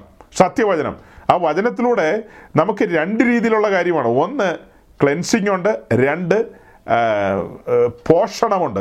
അഥവാ ആ വചനത്തിലൂടെ നമുക്ക് ലഭിക്കേണ്ടതായ ആ പോഷണങ്ങളുണ്ടല്ലോ, എന്താ അതിന് പറയുക, മനസ്സിലായി കാണുമായിരിക്കും. അതിലൂടെ ലഭിക്കേണ്ടതായ ആ ആരോഗ്യം വീണ്ടെടുക്കാൻ ആവശ്യമായ കാര്യങ്ങൾ ലഭിക്കുന്നു. ഒരു സൈഡിൽ ഈ ലോകത്തിൽ സഞ്ചരിക്കുന്നത് കൊണ്ട് പറ്റിപ്പിടിക്കുന്ന മാലിന്യങ്ങളെ കഴുകിക്കളയാൻ, എഫേസ്യ ലേഖനത്തിലെ വാക്യം നമ്മുടെ മുൻപിലുണ്ടല്ലോ, വചനമാകുന്ന ജലത്താൽ നമ്മെ ശുദ്ധീകരിക്കുന്ന കാര്യം. ദൈവത്തിൻ്റെ വചനമാകുന്ന ജലത്താൽ തൻ്റെ മണവാട്ടിയെ മണവാളൻ ശുദ്ധീകരിക്കുന്ന കാര്യം. അങ്ങനെയല്ലേ എഫേസ്യ ലേഖനത്തിൽ എഴുതിയിരിക്കുന്നത്? അഞ്ചാം അധ്യായത്തിൻ്റെ ഇരുപത്തഞ്ച് ഇരുപത്തി ആറ് വാക്യത്തിൽ അങ്ങനെയുണ്ട്, അവനവളെ വചനത്തോടു കൂടിയ ജലസ്നാനത്താൽ. അങ്ങനെയാണ് വായിക്കുന്നത്. അപ്പം വചനത്തോടു കൂടിയ എന്ന് പറഞ്ഞാൽ ദൈവവചനമാകുന്ന ആ വെള്ളത്തിലൂടെ നമ്മെ ശുദ്ധീകരിക്കുകയാണ്. നമ്മെ മീൻസ് തൻ്റെ മണവാട്ടിയെ. അതിനായിട്ട് നിയോഗിച്ചിരിക്കുന്ന ആരെയാ? അഞ്ചാം അധ്യായത്തിൽ അത് പറയുന്നത്. നാലാം അധ്യായത്തിലാണ് അഞ്ചുവിധ ശുശ്രൂഷകരെ തിരഞ്ഞെടുത്തിരിക്കുന്നത്. ചാപ്റ്റർ ഫോർ വേഴ്സ് ഇലവൻ, നാലിൻ്റെ പതിനൊന്ന് എപ്പോഴും ഓർത്തിരിക്കണം. എഫേസ്യ ലേഖനം എന്ന് പറഞ്ഞാൽ നാലാം അധ്യായം എന്ന് പറഞ്ഞാൽ പതിനൊന്നാം വാക്യം എപ്പോഴും ഓർത്തിരിക്കണം. അഞ്ചുവിധ ശുശ്രൂഷകരെ തിരഞ്ഞെടുത്തിരിക്കുകയാണ്. അത് കഴിഞ്ഞിട്ടാണ് ഈ അഞ്ചാം അധ്യായത്തിൽ തൻ്റെ മണവാട്ടിയെ കുറിച്ച് പറയുന്നത്, മണവാട്ടിയെ വചനത്തിലൂടെ ശുദ്ധീകരിക്കണം എന്നുള്ളത്. അപ്പോൾ ഓരോ പ്രാദേശിക സഭയിലെ ശുശ്രൂഷകന്മാരുടെയും, കർത്താവ് വേലയ്ക്ക് വിളിച്ചിരിക്കുന്നവൻ ആരും ആകട്ടെ, പ്രാദേശികമാണോ ലോക്കലാണോ ഇതൊന്നും വിഷയമല്ല, അവരാരും ആകട്ടെ, അവരാരും നേരം പോക്കോ നിർമ്മിത കഥകളോ മണ്ടത്തരങ്ങളോ ഭൂമിയിലുള്ള കാര്യങ്ങളോ പറയാൻ പാടില്ല. അശേഷം പറയാൻ പാടില്ല അശേഷം പറയാൻ പാടില്ല ഉയരത്തിലെ കാര്യങ്ങൾ മാത്രമായിരിക്കണം പറയേണ്ടത്. അങ്ങനെ തൻ്റെ മണവാട്ടിയെ ശുദ്ധീകരിച്ച് കറയും ചുളുക്കവും മാലിന്യമില്ലാതെ അവൻ്റെ മുമ്പാകെ നിർത്തേണ്ട ഉത്തരവാദിത്വമാണ് ഈ അഞ്ചുവിധ ശുശ്രൂഷകരുടെയും. അതുകൊണ്ട് പ്രാദേശിക സഭകളിൽ എന്ന് വേണ്ട വിശുദ്ധന്മാർ ഒരുമിച്ച് കൂടുന്ന ഇടങ്ങളിലെല്ലാം സത്യവചനം പ്രസംഗിക്കണം, സത്യവചനം ഘോഷിക്കണം. ആ വചനത്തിലൂടെയാണ് തൻ്റെ മണവാട്ടി ഒരുങ്ങി വരുന്നത്. ആ ഒരുങ്ങി വരികയല്ലേ, ആ ആ തേജസ്സിലേക്ക്, ആ മഹിമയിലേക്ക്, ആ സൗന്ദര്യത്തിലേക്ക്, സൗന്ദര്യത്തിൻ്റെ പൂർണ്ണതയായ സിയോൻ എന്നൊക്കെ പറയണമെങ്കിൽ തൻ്റെ സഭയെക്കുറിച്ചാണ് പറയുന്നത്. സൗന്ദര്യത്തിൻ്റെ പൂർണ്ണത, എന്തെങ്കിലും ഒരു സൗന്ദര്യമല്ല പറയുന്നത്, സൗന്ദര്യത്തിൻ്റെ പൂർണ്ണതയാണ്. ആ പൂർണ്ണതയിലേക്ക് തൻ്റെ സഭയെ അണിയിച്ചൊരുക്കുവാൻ കർത്താവ് ആഗ്രഹിക്കുന്നത് തൻ്റെ വചനത്തിലൂടെയാണ്. വചനത്തിലൂടെ അവളെ ഒരുക്കണം. അതുകൊണ്ട് നമ്മൾ വന്നിരിക്കുന്ന ഈ നീർവാതിൽ, വാട്ടർ ഗേറ്റ്, അത് വചനത്തെ കാണിക്കുന്നു. വചനത്തിലൂടെയുള്ള പല കാര്യങ്ങളും നമുക്ക് പറയേണ്ടതുണ്ട്. ഇതിവിടെ അവസാനിക്കുന്നില്ല. നമ്മുടെ കർത്താവ് വരാൻ താമസിച്ചാൽ അല്പം കാര്യങ്ങളും കൂടെ അതിലൂടെയുണ്ട്. അത് അടുത്ത ആഴ്ചത്തേക്ക് പറയാം. എന്നാൽ കഴിഞ്ഞ ആഴ്ചത്തെ മെസ്സേജ് പറഞ്ഞ് അവസാനിപ്പിച്ചപ്പോൾ ഒരു കാര്യം പറയാൻ വിട്ടുപോയി. അതെനിക്ക് പിന്നീട് ദുഃഖത്തിനും ദുഃഖത്തിന്മേൽ ദുഃഖത്തിനും കാരണമായി തീർന്നു. ഒരു സിംഗിൾ ലൈനേ ഉള്ളൂ, പക്ഷെ അതങ്ങ് പറയണമായിരുന്നു. കഴിഞ്ഞ ആഴ്ച നമ്മൾ പരിശുദ്ധാത്മാവിനെക്കുറിച്ച് പറഞ്ഞു വന്നപ്പോൾ അതെല്ലാം നമ്മുടെ കർത്താവ് യേശുക്രിസ്തുവിനെ കുറിച്ചാണ് സൂചിപ്പിച്ചത്. കർത്താവിൻ്റെ ജനനം ആത്മാവിലായിരുന്നു. ഏ നമ്മുടെ കർത്താവിൻ്റെ ജനനം എന്ന് പറയുന്നത് പരിശുദ്ധാത്മാവിലായിരുന്നു. പരിശുദ്ധാത്മാവിനാൽ ഒരു വിശുദ്ധ പ്രജ മറിയുടെ ഗർഭപാത്രത്തിൽ. പിന്നീട് അവൻ്റെ ജീവിതം മുഴുവനും ആത്മാവിലായിരുന്നു, പരിശുദ്ധാത്മാവിലായിരുന്നു. ഒടുക്കം ഞാൻ പറഞ്ഞില്ല. ഒടുക്കം നമ്മൾ കാണുന്നത് എബ്രായ ലേഖനം ഒൻപതിൻ്റെ പതിനാലിലാണ്. നിത്യാത്മാവിനാൽ തന്നെത്താൻ ഒരു നിഷ്കളങ്ക യാഗമായി ഏൽപ്പിച്ചു കൊടുത്ത ക്രിസ്തുയേശുവിൻ്റെ പരമയാഗം. നിത്യാത്മാവിനാൽ എന്ന് പറഞ്ഞാൽ പരിശുദ്ധാത്മാവിനാൽ ഒരു നിഷ്കളങ്ക യാഗമായിട്ട് ഏൽപ്പിച്ചു കൊടുത്തെന്നാണ് അവിടെ എഴുതിയിരിക്കുന്നത്. അപ്പോൾ ക്രിസ്തുവിൻ്റെ ജീവിതത്തിൻ്റെ ആരംഭം നോക്ക്, പരിശുദ്ധാത്മാവിൽ. ജീവിതം നോക്ക്, പരിശുദ്ധാത്മാവിൽ. അതല്ലേ വായിച്ചത് അപ്പോസ്തല പ്രവൃത്തി പത്ത് മുപ്പത്തെട്ടില്? പിതാവായ ദൈവം നസ്രായനെ യേശു ക്രിസ്തുവിനെ പരിശുദ്ധാത്മാവിലും ശക്തിയിലും അഭിഷേകം ചെയ്തു. അങ്ങനെ ആത്മാവിൻ്റെ അഭിഷേകത്തിൽ ക്രിസ്തു മുന്നോട്ട് സഞ്ചരിച്ചു. ആ ജീവിതത്തിൻ്റെ ഒടുവിലേക്ക് വരുമ്പോൾ നമ്മൾ കാണുന്നത് നിത്യാത്മാവിനാൽ, പരിശുദ്ധാത്മാവിനാൽ ക്രൂശീകരണത്തിന് വേണ്ടി ഏൽപ്പിച്ചു കൊടുത്തു. എങ്ങനെയാണ് അവിടുത്തെ വാക്യം നിൽക്കുന്നത്? അപ്പം ആ കാര്യങ്ങൾ കഴിഞ്ഞ ആഴ്ച പറഞ്ഞപ്പോൾ ഈ അവസാനം, തുടക്കം മുതൽ ഒടുക്കം വരെ ആത്മനിറവിൻ ജീവിതം ജീവിച്ച കർത്താവിനെ പരിചയപ്പെടുത്തിയപ്പോൾ ഈ എബ്രായർ ഒൻപത് പതിനാല് വിട്ടുപോയി. അപ്പോൾ അത് ഞാൻ ഇന്നിവിടെ അങ്ങ് പൂരിപ്പിക്കുകയാണ്, വാക്കുകളെ ചുരുക്കുകയാണ്. ഈ കഴിഞ്ഞ ദിവസങ്ങളെല്ലാം പറഞ്ഞ കാര്യങ്ങൾ ചേർത്ത് വെച്ച് നോക്കുക. ആട്ടിൻ വാതിൽ മുതൽ നമ്മളിപ്പോൾ വന്നെത്തി നിൽക്കുന്ന വാതിൽ നീർവാതിലാണ്. ഈ നീർവാതിലിൻ്റെ അവിടെ വരുമ്പോൾ ഡബിൾ സാങ്ക്ടിഫിക്കേഷനാണ്, ഡബിൾ ശുദ്ധീകരണം. യേശുക്രിസ്തുവിൻ്റെ രക്തത്താലുള്ള ശുദ്ധീകരണം പ്രാപിച്ച് നാം ദൈവരാജ്യത്തിൽ വന്നു. ഇപ്പോൾ ദൈവത്തിൻ്റെ വചനത്താലുള്ള ശുദ്ധീകരണത്തിലൂടെ, ആ സാങ്ക്ടിഫിക്കേഷനിലൂടെ നമ്മൾ അങ്ങനെ അനുദിനം മുൻപോട്ട് പോയിരിക്കുകയാണ്, അനുദിനം മുൻപോട്ട് പോയിക്കൊണ്ടിരിക്കുകയാണ്. കാഹളത്തിന് വേണ്ടി കാതോർത്ത് ലോക സംഭവങ്ങൾ അതെല്ലാം വിളിച്ചു പറയുന്നു. നമ്മുടെ കർത്താവ് യേശുക്രിസ്തുവിൻ്റെ വരവ് ഏറ്റവും ആസന്നമായിരിക്കുന്ന ഒരു കാലഘട്ടത്തിൽ നാം ആയിരിക്കുന്നു. വചനത്തിന് വേണ്ടി വിശപ്പുള്ളവരായിരിക്കാം നമുക്ക്, ആ വചനത്തെങ്കിൽ ഉറയ്ക്കുന്നവരായിരിക്കാം നമുക്ക്. ഈ വചനങ്ങളാൽ ദൈവം നിങ്ങളെ സഹായിക്കട്ടെ, അനുഗ്രഹിക്കട്ടെ. Thank U.